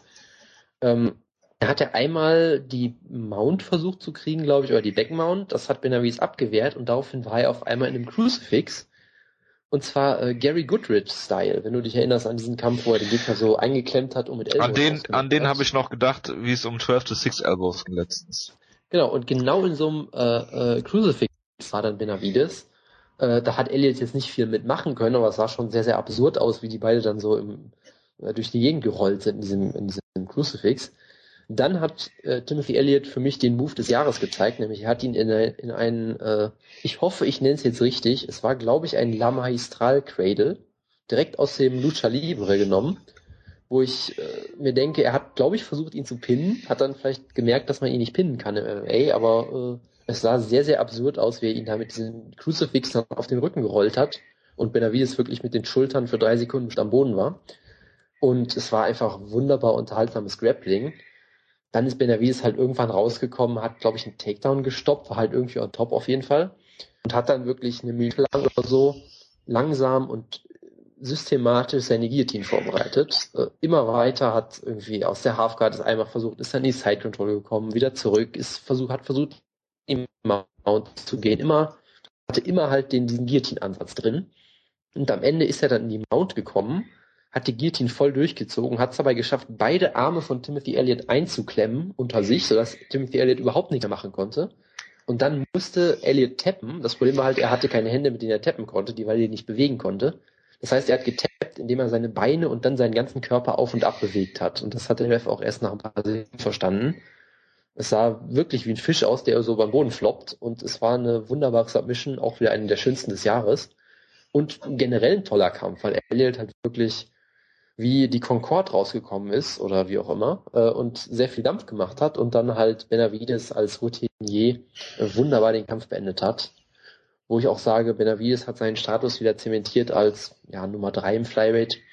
Elliot hat in dem Kampf, fand ich, auch durchaus gezeigt, dass er richtig gut ist. Von daher hat er da jetzt auch nicht wirklich verloren für mich. Von daher ein absolutes Highlight bei der Show nochmal. Gut. Dann, ich guck mal, wie viel Zeit du noch hast. 36 Sekunden, Jonas. Siehst du mal. Gutes Timing. Ja, dann machen wir weiter mit äh, Lightweights und zwar Takanori Gomi gegen Isaac Ike Valley Flag und ähm, ja, Gomi hat 29, 28 gewonnen auf allen ähm, ja, Punktrichterkarten und äh, Fight of the Night gab's dafür auch noch. Ich hatte das Gefühl, das ist ein ähm, Lightweight-Kampf, der auf Heavyweight-Niveau geführt wird, was die Geschwindigkeit und so weiter anging.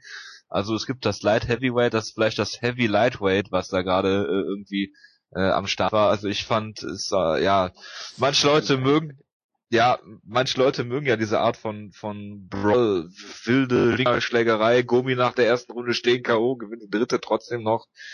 Also keine Ahnung, ich ich weiß nicht, ich fand den Kampf ja, das also finde ich Also Bitte? ich finde das sehr gut, dass du auch diesen Eindruck hattest, weil ich habe den Kampf wirklich nach drei Minuten ausgemacht. Gut. Weil ich nicht mehr aushalten konnte. Aber wahrscheinlich sind wir da auch die einzigen. Bitte. Was? Ja, also also mir wurde auf Twitter gesagt, dass der danach besser wurde, aber halt so ein typisches wildes Slugfest war, wo man auch wieder gesehen hat, dass Gomi halt nicht mehr der alte ist und einfach wild um. Nee, aber, aber gar nicht. Überhaupt nicht mehr. Und ja, Valley Flag war auch äh, nicht mehr in der Lage, irgendwas zu zeigen. Also ich habe es dann auch noch mit einem Auge geguckt, aber das, ich fand also es war von vornherein klar, dass das Fight of the Night wird, egal was noch passiert. Natürlich. Weil das ist ja die Art von Kampf, die man sehen will, Pff, scheinbar.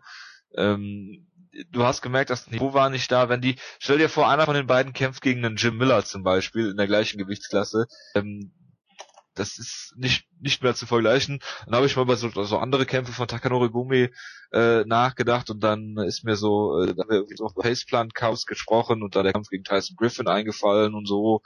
Hab dann an gegen die Kämpfe gegen Nick Diaz und aus Pride gedacht und so und irgendwann war der Kampf dann halt auch vorbei und äh, irgendwie, ich, ich weiß auch nicht, also ja, Gumi wird nichts mehr reißen äh, im Lightweight äh, Valley Flag jetzt genauso wenig. Sie werden beide natürlich für die UFC kämpfen, weil ähm, wenn die noch fünf solche Kämpfe äh, kämpfen und alle davon verlieren, werden sie trotzdem nicht gekartet werden. Weil das sind ja die Kämpfer, die man sehen will, im Gegensatz äh, zu einem Jay Shields oder einem John Fitch oder was auch immer. Aber gut, das sei mal dahingestellt. Ich fand den Kampf furchtbar und ja. Konnte mich gerne dafür kritisieren. Das wäre zum Beispiel ein Feedback, was ich mir sehr gerne durchlesen würde. Äh, wolltest du noch was zu dem Kampf sagen? Sonst machen wir weiter. Äh, nee, wie gesagt, ich habe nach einer ersten Runde, glaube ich, war es auch gemacht, weil ich es echt ziemlich. Es war nicht mein Ding. Gut, ähm, der nächste Kampf oder der vorherige Kampf war äh, Batch Coher gegen äh, Jasmine Milk und äh, diesen Kampf habe ich nicht mal eine Runde lang geguckt, weil es einfach furchtbar behäbiges, unterklassiges Frauen-MMA war. Das muss man jetzt einfach auch mal so sagen. Und äh, ja, Coher hat wohl gewonnen und ja, es war kein guter Kampf. Es hat mich so ein bisschen an das ähm, Tough-Finale erinnert nach dieser Frauenstaffel. Und äh, ja, wie gesagt, man hat halt äh, ja bei den beim, beim Women's Bantamweight hat man eine Spitze, wo einige Frauen sind, die liefern können, enge, harte Kämpfe und alles, was darunter ist, ist halt ja mehr oder minder schlecht. Ne, das hat jetzt nichts unbedingt mit dem mit Frauen per se zu tun, sondern damit, dass die äh, der Sport da noch jung und unausgereift ist. Und, ja, deswegen äh, war das für mich jetzt auch keine Überraschung und deshalb habe ich es einfach ausgemacht. Alles, was ich bisher im Internet auf einschlägigen Seiten gelesen habe, ähm, teilt diese Meinung. Von daher kann ich da und werde dazu auch nicht mehr sagen. Du wahrscheinlich auch nicht, Jonas, oder?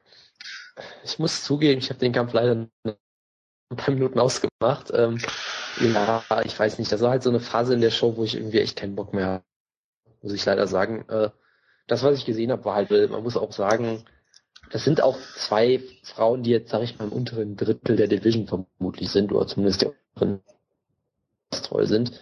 Shane Duke ist, hat so ein bisschen die Stephen Struve-Syndrom, Syndrom, dass sie unfassbar groß ist, aber ihre Reach überhaupt nicht einsetzen kann und auch ja nicht so ein Moment, wo sie irgendwie Guard pullt oder, oder umfällt oder irgendwie sowas, wo, wo sie ein bisschen komische Sachen macht. Ähm, ja, vorher ist halt ganz solide, aber mehr will ich da auch nicht zu sagen. Ähm, es gibt eine Sache, die man vielleicht äh, erwähnen könnte, dass äh, Cohea jetzt versucht, eine Storyline aufzubauen gegen, äh, ja, vermutlich gegen Shayna Baszler. Weil äh, Duke hat jetzt so zusammen mit Rousey und Shayna Baszler und äh, Marina Shafir die Four Horsewomen gegründet, was ein relativ schlechter Abklatsch der Four Horsemen ist aus der WCW und NWA und Co. Und davon hat sie jetzt die erste Besiegung mit anderen Kämpferinnen. Das ist sicherlich ganz clever, so ein bisschen, bisschen unseren Kampf zu hypen, aber mehr muss man da glaube ich auch nicht zu sagen. Das hatte ich wiederum gar nicht mitbekommen. Aber du hast ja, äh, das hatte ich wiederum gar nicht mitbekommen mit Four Horsewomen und so weiter. Äh, wie dem auch sei, ich äh, kann den Leuten nur nahelegen, mal mit dem äh, von dir auf der FIBO gesehenen äh, Sammy Shield zusammen äh, zu arbeiten, der wird den mit an Sicherheit grenzender Wahrscheinlichkeit was über Reichweite erzählen. Aber gut. Machen wir weiter mit äh, Lightweights, Danny Castillo gegen Charlie Brenneman. Und da hat mich gewundert, dass Charlie Brenneman die erste Runde äh, eigentlich gewonnen hat gegen äh, Danny Castillo, indem er ihn zu Boden nehmen konnte, relativ einfach und ihn da auch kontrolliert hat am Boden. Und in der zweiten Runde hatte Danny Castillo anscheinend keinen Bock mehr da drauf und hat ihn brutal ausgenockt mit einer rechten und äh, ja, One-Punch-Knockout von äh, Danny Castillo, der mit an Sicherheit grenzender Wahrscheinlichkeit auch auf vielen Fight Cards ähm, ja, Knockout auf gewonnen hätte, wenn er nicht der Early Prelim gewesen mit einem Flying Knee, aber gut, äh, ja, viel mehr kann man zu dem Kampf auch nicht sagen. Ich fand Castillo seine ersten Runden nicht gut, weil man im Prinzip nur eine Waffe hat. Und das sind Takedowns ja, und Kontrolle am Boden. Das hat er gegen Castillo geschafft, der auch eigentlich gar kein schlechter Ringer ist. Und dass er Power hat, hat er gegen letzten Barbosa schon gezeigt, der allerdings nicht ausnocken konnte. Äh, gegen Brenneman hat's gereicht. Brenneman hat auch kein gutes Kinn und wenn er halt getroffen wird im Stand, dann ist es halt auch relativ schnell vorbei. Und das hat Castillo hier gut gemacht und mehr gibt's zu dem Kampf auch eigentlich aus meiner Sicht nicht zu sagen. Ja, Ach doch, Brenneman, Entschuldigung, Brenneman hat ungefähr 40 Mal in den Käfig gegriffen in der ersten Runde. Ach ja, stimmt, ja, ja, stimmt, genau. Ja, so ist die altbekannte Leier eigentlich. Brenneman ist halt ein sehr guter Ringer und sonst halt nirgendwo besonders herragend. Und er hat halt vor allem ziemlich schlechtes Striking Defense. Sein Kinn ist auch nicht das Beste, wobei bei dem Schlag äh, würde ich ihm da keinen Vorwurf machen. Der war schon verdammt hart. Von daher wurde er halt, nachdem er die erste Runde gewonnen hat, ausgenockt. Das passiert ihm eigentlich in fast jeder Niederlage, habe ich das Gefühl äh, ja, nichts Überraschendes. Aber es ist ja, auch sehr, das, ja. Das, sorry, das Flying Knee war sehr schön und mehr muss ich da auch nicht zu sagen. Nee, ich auch nicht. Was ich noch sehr geil fand, ist, dass Danny Castillos Schlag auch in Realtime ungefähr zwei Sekunden gedauert hat, weil er ausgeholt hat. Und wenn du so einen Schlag auf dich zukommen siehst, was machst du logischerweise? Äh, versuchst, äh, einen Uppercut parallel zu zeigen, was Charlie Brenneman versucht hat. Ähm, das ist natürlich ein bisschen hinderlich für die eigene Deckung, aber dafür hat er dann jetzt halt noch eine K.O.-Niederlage auf seinem Kampf und wird jetzt wahrscheinlich auch von der UFC entlassen werden dann im See wieder gut, also vor kurzem. Aber gut, lassen wir.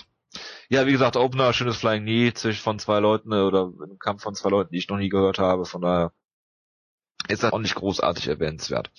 Ja, ach ja, K.O. of the Night gar nicht mehr, es sind jetzt Performance-Bonuses. Einer für ein K.O. und einer für eine Submission. Wie so oft seit der Einführung der Performance-Boni, äh, ja, gibt das dann einen für eine Submission und einen für ein K.O.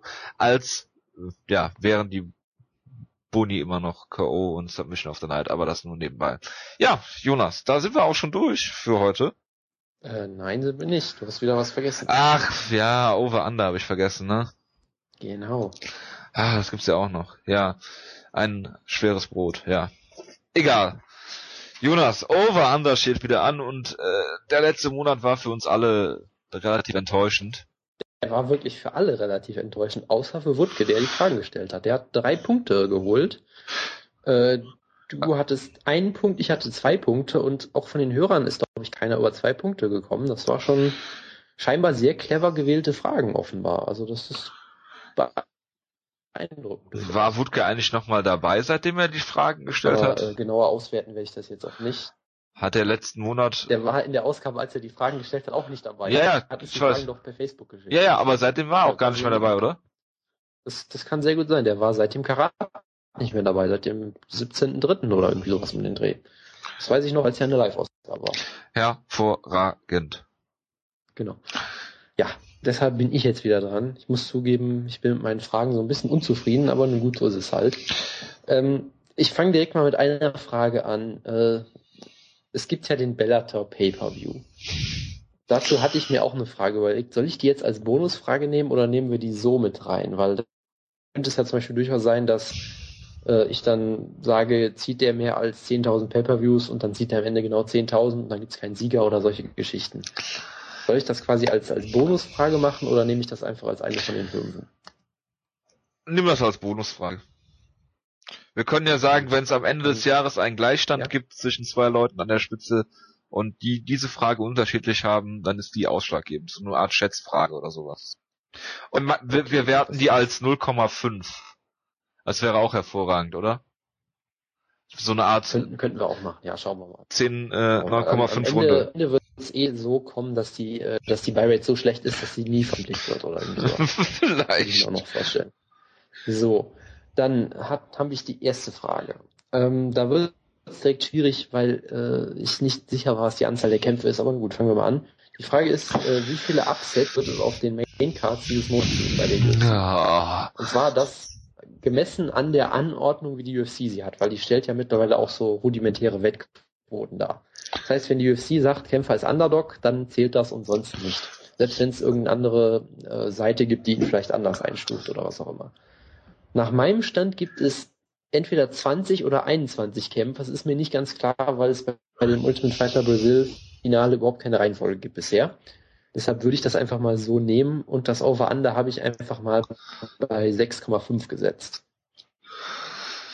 Boah, da müsste man jetzt natürlich wissen, wer Favorit ist und wer nicht, ne? Ja, das, das, ist ja, das ist ja der Witz daran. Die Quoten gibt's natürlich erst ein paar Tage vorher.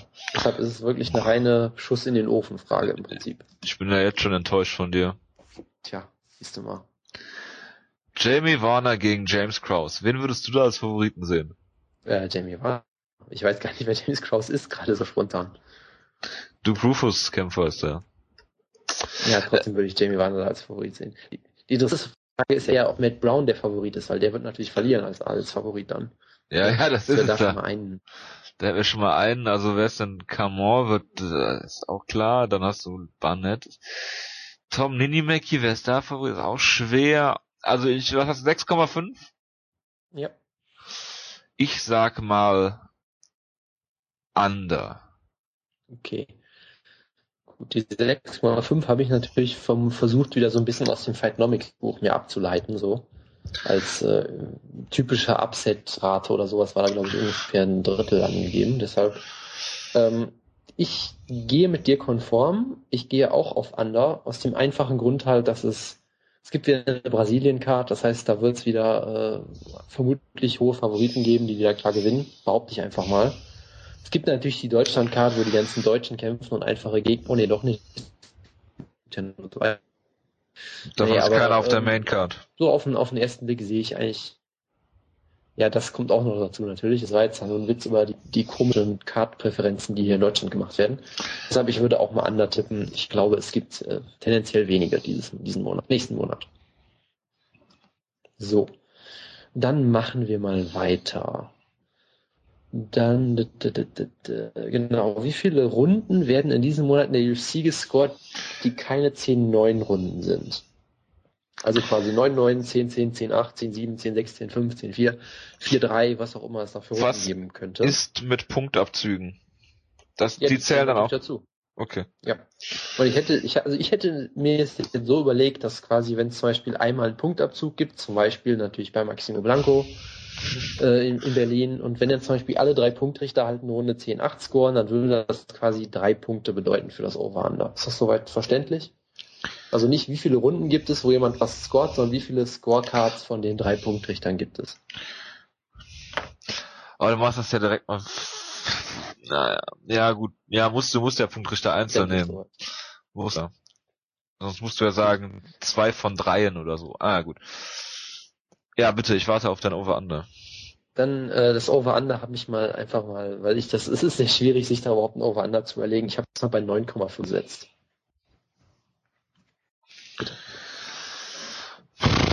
9,5. Wie viele Kämpfe haben wir?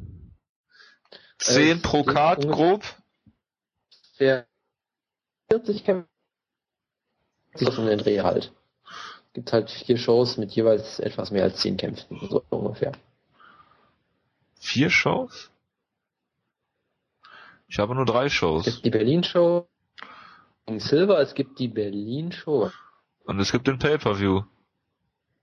Äh, es gibt doch, jetzt will Sherlock nicht laden. Also es gibt Brown gegen Silver, Barao gegen Dillashaw, Munoz gegen Musashi und Das war's. drei Finale. Wa- Was für ein Finale? Das Tough? Tough Brazil 3. Ach, das haben die hier. 31. März, äh, 31. Ach ja, stimmt, das, das ist ja, stimmt, das ist ja parallel. Ja, ja, das, ich vergaß. Junior dos Santos gegen Stipe Miocic. Ich habe gesagt, drei Kämpfe, wo es zu einer Entscheidung, äh, die zur Entscheidung gehen und es einen Foul mit Punktabzug gibt, müsste ja bedeuten, dass es schon bei neun wären. Richtig. Gut, da aber nie Punkte abgezogen werden in der UFC, ist das schon mal hinfällig. Tja. Ich glaube auch, weil so auf diesen Brasilien, äh, Brasilien immer sehr, sehr viele Finishes gibt, ähm, glaube ich gar nicht, dass so viele Kämpfe überhaupt zur Entscheidung gehen werden. Und wenn, dann gibt's ja eh nur die Möglichkeit, 10, 9 Runden zu geben. Weil was anderes gibt's ja eigentlich gar nicht. Also wäre mir neu, dass man anders scoren könnte. Von daher denke ich, dass es ein Under geben wird. Okay, dann haben wir Under. So, äh, also um es mal spannend zu machen, ich gehe auf Kamikaze, ich sage einfach mal Over. Ich tippe einfach darauf, dass es irgendeinen klugen Punktrichter gibt, der auch mal eine 10-8 score Es gibt ja für, es wurde ja ein deutscher Punktrichter angehört für UFC Berlin, wenn ich das richtig verstanden habe zum Beispiel. Der weiß bestimmt, was er tut. Ähm, Kranjotakis. Nein, nein, es war irgendein, Typ, den ich nicht kenne. Keine Ahnung. Name hat mir nichts gesagt, das kann ich da nicht äh, nichts zu sagen oder nicht zu spekulieren. Deshalb tippe einfach mal ja, weil Maximo Blanco kämpft, der ist immer für sowas gut und äh, es wird schon irgendwie. So, dann hätten wir die dritte Frage. Ich habe jetzt zwei Fragen zu spezifischen Kämpfen, zu Main Events. Zum einen habe ich die Frage, es gibt ja in Berlin dann Gegard Musashi gegen ähm, Mark Munoz. Und die Frage wäre dann einfach ganz einfach, wie viele Takedowns gibt es in dem Kampf? Wie wieder nach Fight Metric Regeln und so weiter und so fort. Die, die Idee ist ja ganz äh, sinnvoll natürlich äh, oder simpel. Wenn Munoz gewinnen will, muss er es wohl mit Takedowns machen und muss es vermutlich auch über alle fünf Runden machen. Gut, er hat gutes Ground Pound, aber Musashi ausnocken ist fast unmöglich. Und wenn Musashi gewinnen will, muss er es eigentlich stehend halten oder ihn halt am Boden finishen. Von daher ganz einfach. Ähm, ich habe das Over-Under mal auf 3,5 gesetzt, weil Musashi ja durchaus bekannt ist für seine nicht immer besonders gute Takedown-Defense. Das heißt, ich könnte mir sogar auch durchaus vorstellen, dass er zwei, dreimal zu Boden genommen wird und trotzdem nur gewinnt. Von daher haben wir jetzt 3,5. Bitteschön. Ja, also die Frage ist halt, wie lang geht der Kampf? Ne? Also ich denke, Munoz, ja, also wenn du bedenkst, dass Keith Jean ihn mehr zu Boden genommen hat, in der ersten Runde, glaube ich, schon öfter als oh, ich, dreieinhalb Mal. Ich müsste mal nachgucken, wie oft das war, genau. Red mal weiter, ich, ich versuche. Guck, guck das mal nach. Ähm, dann, also ich tendiere dazu zu sagen, dass Musasi den Kampf gewinnt, aber trotzdem öfter als dreieinhalb Mal zu Boden genommen wird. Ähm, Musasi hat keine gute Takedown-Defense, eigentlich, ja, fast gar keine. Ähm, Mark Munderstag ist dieser äh, Division One Ringer, der von Chris Levin zweimal zu Boden genommen wurde. Ähm, und immer wieder denkt, dass er im Stehen auch gut mithalten kann. Das reichen mittelmäßige Leute, aber wenn er sieht, wie Chris White ihn zum Beispiel ausgekannt hat, dann sollte er sich das zweimal überlegen, ob das so eine gute Idee ist. Ich denke, Mark Munez ist nicht dumm. Ich denke, er wird einsehen, dass er ähm, das äh, ja Striking Game von Musasi im Prinzip dadurch negiert, dass er Takedowns versucht. Musasi hat jetzt keine schlechte Guard, er kreiert immer wieder Scrambles und kann wieder auf die, auf die Beine kommen. Das ist nicht so das Problem. Ähm, nichtsdestotrotz denke ich, dass es durchaus möglich ist, mehr als drei Takedowns zu holen, in gerade über fünf. Da denke ich äh, over. Gut.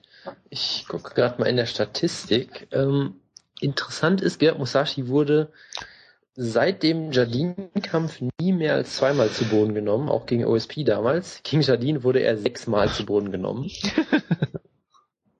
und hat selbst und hat selbst drei Takedowns, also neun Takedowns in diesem Kampf, was schon das sind drei, sind drei, ist. drei pro. Mo, ja, ist doch eine wunderbare Zahl. Äh, gegen King Mo wurde er damals elfmal zu Boden. das werden wir, glaube ich, in Berlin nicht kriegen. Ähm, ich gehe mal konträr wieder, ich sage sogar mal under, weil ich eigentlich glaube, dass Musashi mit einem relativ kurzen Prozess machen wird und es dann nicht mehr als zwei Takedowns geben wird. Vielleicht gewinnt er sogar per Abkick K.O. vermutlich. Das kann ich mir auch immer gut vorstellen bei Jäger Musashi sogar. Vielleicht kriegt er auch noch einen Punktabzug wieder, weil er einen illegalen Abkick zeigt. Das wäre dann doppelt gut für mich quasi. Ähm, ja, nicht wenn es eine Decision gibt, weil dann nützt es sich nichts.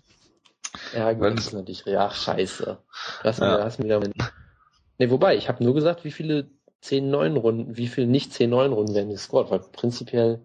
Hm. Ja, Moment, aber es muss doch zur Decision gehen, damit es überhaupt 10-9 Runden, damit das überhaupt. Ja, ja, ja, ja du so. hast recht, ist okay. Bei Kämpfen, die zur Decision gehen. Ich schreibe es nochmal dazu, damit es klar ist. Sehr gut. Ja, ja. Also mich würde es nicht wundern, wenn er, wenn er kurz einen Prozess macht in drei Minuten und trotzdem dreimal zu, viermal zu Boden genommen wurde. Das, deshalb habe ich die Zahl ja so gewählt, weil das auch eine sehr äh, sehr gut möglich ist. Deshalb, äh, deshalb ja diese Zahl. So, soll ich weitermachen oder? Bitte. Gut. Dann haben wir den nächsten Main Event, nämlich natürlich den großen Kampf, über den alle schon jetzt reden. Äh, Eric Silver gegen Matt Brown. Da habe ich eine ähnliche Frage. Ja, okay. wie auch immer. Ja. Ähm, wie auch immer, da habe ich eine ähnliche Frage, nämlich ganz einfach, wie viele Knockdowns wird es in dem Kampf geben? Over Under 15? Ähm, ich habe das Over Under einfach mal bewusst, äh, vielleicht bewusst übermäßig niedrig gelegt, 1,5. ja, das ist natürlich schwierig. Fang du doch mal an. Ach, jetzt soll ich auch noch anfangen. Ich wollte doch gerade die Statistiken für Matt Brown raussuchen. Ja, ähm, schade. Ja, ich, tja, ich, ich gehe einmal, ich sage einfach mal wieder Under, weil ich einfach sage, dass Eric Silver ihn submitten wird, relativ schnell. Oder, also ich, ich glaube halt zwei Sachen. Entweder es gibt einen Knockdown und es war halt Schluss dann direkt, weil der Gegner dann halt ausgenockt wird, oder es gibt vielleicht sogar null. Das könnte ich mir beides durchaus vorstellen. Deshalb gehe ich mal so ein bisschen auf Risiko. K.O. ist dann auch ein Knockdown, ne? Äh, ja.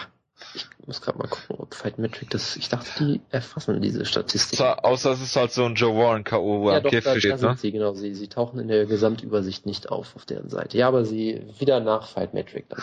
Was ist denn, wenn es so ein Pat Curran Joe Warren K.O. gibt?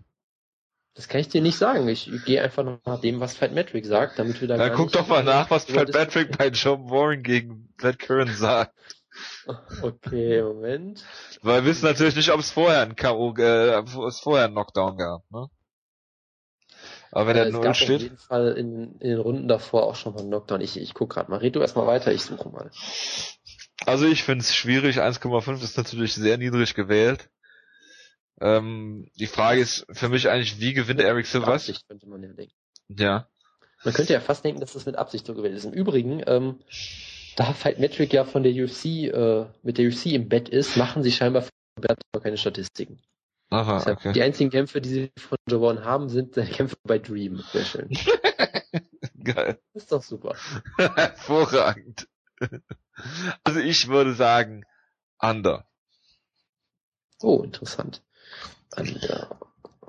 Ebenfalls. Dann sind wir mal wieder mal konform wieder hier. Ist ja langweilig. So, dann haben wir vier Fragen jetzt. Genau. Da fällt mir auf, dass ich die fünfte Frage noch gar nicht beisammen habe. Ups. Dann mach doch erstmal die Bellator-Frage. Genau, ich fange erstmal mit der Bonusfrage an. Ich könnte jetzt natürlich auch einfach fragen, wie viele, viele Pay-Per-View-Buys wird der Bellator Pay-Per-View ziehen, das wäre mir aber zu langweilig. Ja. Deshalb ist jetzt die Frage, wie viele Pay-Per-Views wird der Bellator Pay-Per-View ziehen, zusammen mit UFC 173, weil das Oh Gott. Wo ich mir denke, dass beide Promotions, also gerade die UFC versucht, glaube ich, echt rauszufinden, wie den Buys können wir minimal ziehen. Und beim Bellator Pay-Per-View denke ich mir das auch aktuell. Von daher man macht die das, beiden zusammen. Man macht das ja nicht besonders, das ist doch langweilig. Weil es so schwieriger ist, ganz einfach. Nö. Was wäre was wär denn ein Over-Under für nur Bellator? Äh, 50.000 maximal. Okay. Deshalb, ähm, deshalb genau mache ich das jetzt mal so. Ich kann sein, dass ich mich total vertue bei UFC. Ich habe irgendwie echt das Gefühl, dass sie nur Negativrekord aufstellen werden damit. Ähm, deshalb, ich nehme das Over-Under einfach mal mit, was habe ich da jetzt geschrieben? Äh, 165.000 Buys für beide zusammen. Leider sehr schlecht formatiert, aber nun gut. Ich finde, wir sollten trotzdem nochmal separat off the record schätzen, wie viel äh, Bellator hinkriegt. Das können wir ja inklu inkludieren in dieser Sache. Okay. Ich kann ja jetzt sagen, wie ich das berechne, weil meine Antwort. Ich habe nämlich hier mal die Pay-Per-View-Zahlen seit 2006 so ein bisschen aufgelistet. Und äh, gucke mal bei so unterklassigen Promotions wie Frank Shamrock gegen Phil Baroni zum Beispiel. 35.000 Buys, genau wie äh, Gracie Sakuraba damals. Das ist aber auch eine andere Ära, muss man ja durchaus sagen. Fedor Arlovski hat 90.000 Buys, natürlich ist das eine andere Ära. Da war MMA noch in, das sind sich glaube ich mittlerweile nicht mehr, aber gut. So. Genau. Also nehmen wir als Maßstab für ähm, Barao gegen Dillashaw, nämlich Fame Dillashaw, 149. Hat damals ähm, äh, 230.000 Buys äh, gezogen. Das teilen wir mal locker flockig durch zwei. Da sind wir bei 115.000. Und Bellator müsste dann noch 50.000 schaffen, um das dann zu toppen. Wir werden es nicht schaffen. Ich sage so um die 40.000 holt Bellator, damit wäre ich bei 155.000 Buys. Also, äh, sorry, kannst du es nochmal ganz kurz Du hast jetzt gesagt, Bellator sind 55.000, oder was hast du gesagt? Nein, ich habe gesagt, Bellator holt maximal 40.000. Ach, 40.000, okay. Maximal. UFC, UFC war was? 110.000? 115.000, nämlich den 149er Pay-Per-View Faber gegen Barau durch zwei Teile. Okay. Gut, dann hätten wir jetzt insgesamt was, 155? Genau, also under, ja. Under, sehr gut. So, ich werde mir jetzt nicht so viel Mühe machen wie du. Ich sage einfach Under, fertig. Ich sag Bellator, äh, ja, mit 50.000 werden meine Erwartungen echt massiv übertroffen für Bellator. Und bei dem UFC Pay-Per-View frage ich mich echt, ob sie an die 100, äh, 100.000, an der 100.000er Grenze schon verrecken. Deshalb sage ich auch mal Under. Hashtag negativ, Jonas. Aber selber hier. Was würdest du denn für Bellator off the record schätzen? Äh, ja, also ähnliche Zahl wie du, würde ich mal durchaus sagen. Also unter 50.000 auf jeden Fall. Ich, tippe, ich schreibe mal dazu 35k für Bellator. Ich muss dich natürlich an Negativität noch so ein bisschen übertreffen. Also Negativität ist eine ganz realistische Zahl. Für Negativität. Ja, Was war denn der bisher schlecht verkaufteste Pay-Per-View? Ich sehe hier äh, Wanderlei Silver Franklin 240.000. Dann Hendo gegen Evans 140, gab es noch 130, 120, hat jemand weniger geboten? Nee, ich glaube nicht. Kann ich dir spontan nicht sagen. Und maßgeblich dafür sind Melzer Zahlen. Ne? Ja, ja, die sind halt eh immer irgendwie Schätzungen, deshalb ist die Frage halt nochmal ein Grund, warum es eine Bonusfrage ist, weil das halt immer ein bisschen schwierig ist. Ich habe eine relativ einfache Frage mal wieder. Äh, ja, ich würde dich schon wieder schwer atmen. Ja. Ähm, generell einfach nur die Frage, ganz langweilig, wie viele Decisions gibt es in dem Monat? Die Frage ist jetzt, sollen wir die kompletten UFC-Cards nehmen oder nur die Main-Cards? Das überlasse ich jetzt mal dir, weil ich bin mir, wie gesagt, immer noch nicht sicher, wie viele, äh, wie viele Kämpfe es auf dieser Brasilien-Card geben wird, auf der Main-Card. Nehmen wir bitte nur die Main-Cards. Bitte? Nehmen wir bitte nur die Main-Cards. Gut, dann muss ich wieder äh, von irgendwelchen Annahmen ausgehen, dann würde ich mal tippen, dass es, was habe ich mir gerade überlegt, 21 Kämpfe insgesamt gibt, glaube ich, oder 20, sowas um den Dreh halt. So. Ähm, das Interessante an der Sache ist halt, seit Jahren ist das immer so bei 50 Prozent insgesamt, so die, die Jahre über. Jetzt in den ersten drei Monaten des Jahres war die Decision-Rate, glaube ich, sogar bei 62 Prozent oder sowas, also eigentlich extrem hoch. Und jetzt in diesem Monat gab es wieder relativ viele Finishes. Das heißt, die Frage ist halt quasi, findet wieder eine Normalisierung statt? Geht es wieder auf die 50 Prozent runter, die wir sonst immer hatten? Oder ist es noch do, doch wieder höher dieses Jahr?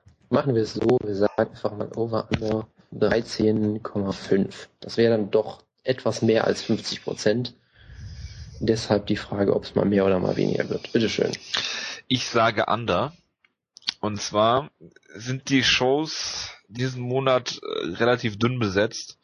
Es, das kann man wohl sagen. Es ist ein Pay-per-View dabei, alles andere sind Tough-Finals oder äh, spärlich, äh, spärliche Fight Nights. Zwei, einmal aus Brasilien, einmal aus Deutschland. Und äh, wenn du so Shows hast, die äh, nicht so viel Wertigkeit haben, kann es sein, dass die, ich nenne es mal Niveauschere, sehr weit auseinander geht. So, wenn ich jetzt hier auf äh, Alcantara gegen Lee gucke zum Beispiel, ähm, ich denke, dass es durchaus mehr Finishes geben wird. Ähm, eben durch begründet, dass das Teil halt das ein oder andere Mismatch dabei ist.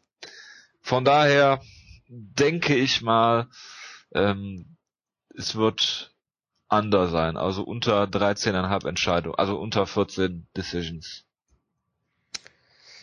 Ja. Und dann haben wir natürlich auch noch so einen Soa Paleli, der kann ja eigentlich gar nicht bis zur Decision. Das stimmt allerdings, ja. Ach, ja, ich gehe auch an, da muss ich sagen. Ja, ich, ich glaube auch, dass es, ähm, dass es weniger sein werden dieses Mal. Gut, damit sind wir auch schon wieder durch, in Anführungszeichen. Ich weiß gar nicht, ob, jetzt müssen wir das Ding noch an Wood eigentlich. Mal gucken, ob der es überhaupt ausfüllt aktuell. Ansonsten bitten wir unsere Hörer darum auszufüllen. Nicht für Wodka ausfüllen, sondern bitte in eure eigene Spalte natürlich, aber äh, füllt mal schön aus. Genau. Gebt uns Feedback, wenn ihr dazu Bock habt. Wir hören Schreibt uns auf iTunes, wir lesen das alles durch. Genau, ach, iTunes wollte ich ja noch nachgucken, ja. Mach ich gleich nach der Sendung. Ich wünsche euch alle einen, äh, einen guten Start in die Woche und wir hören uns dann nächste Woche. Ich wünsche euch was, macht's gut, schreibt Feedback. Ciao, ciao.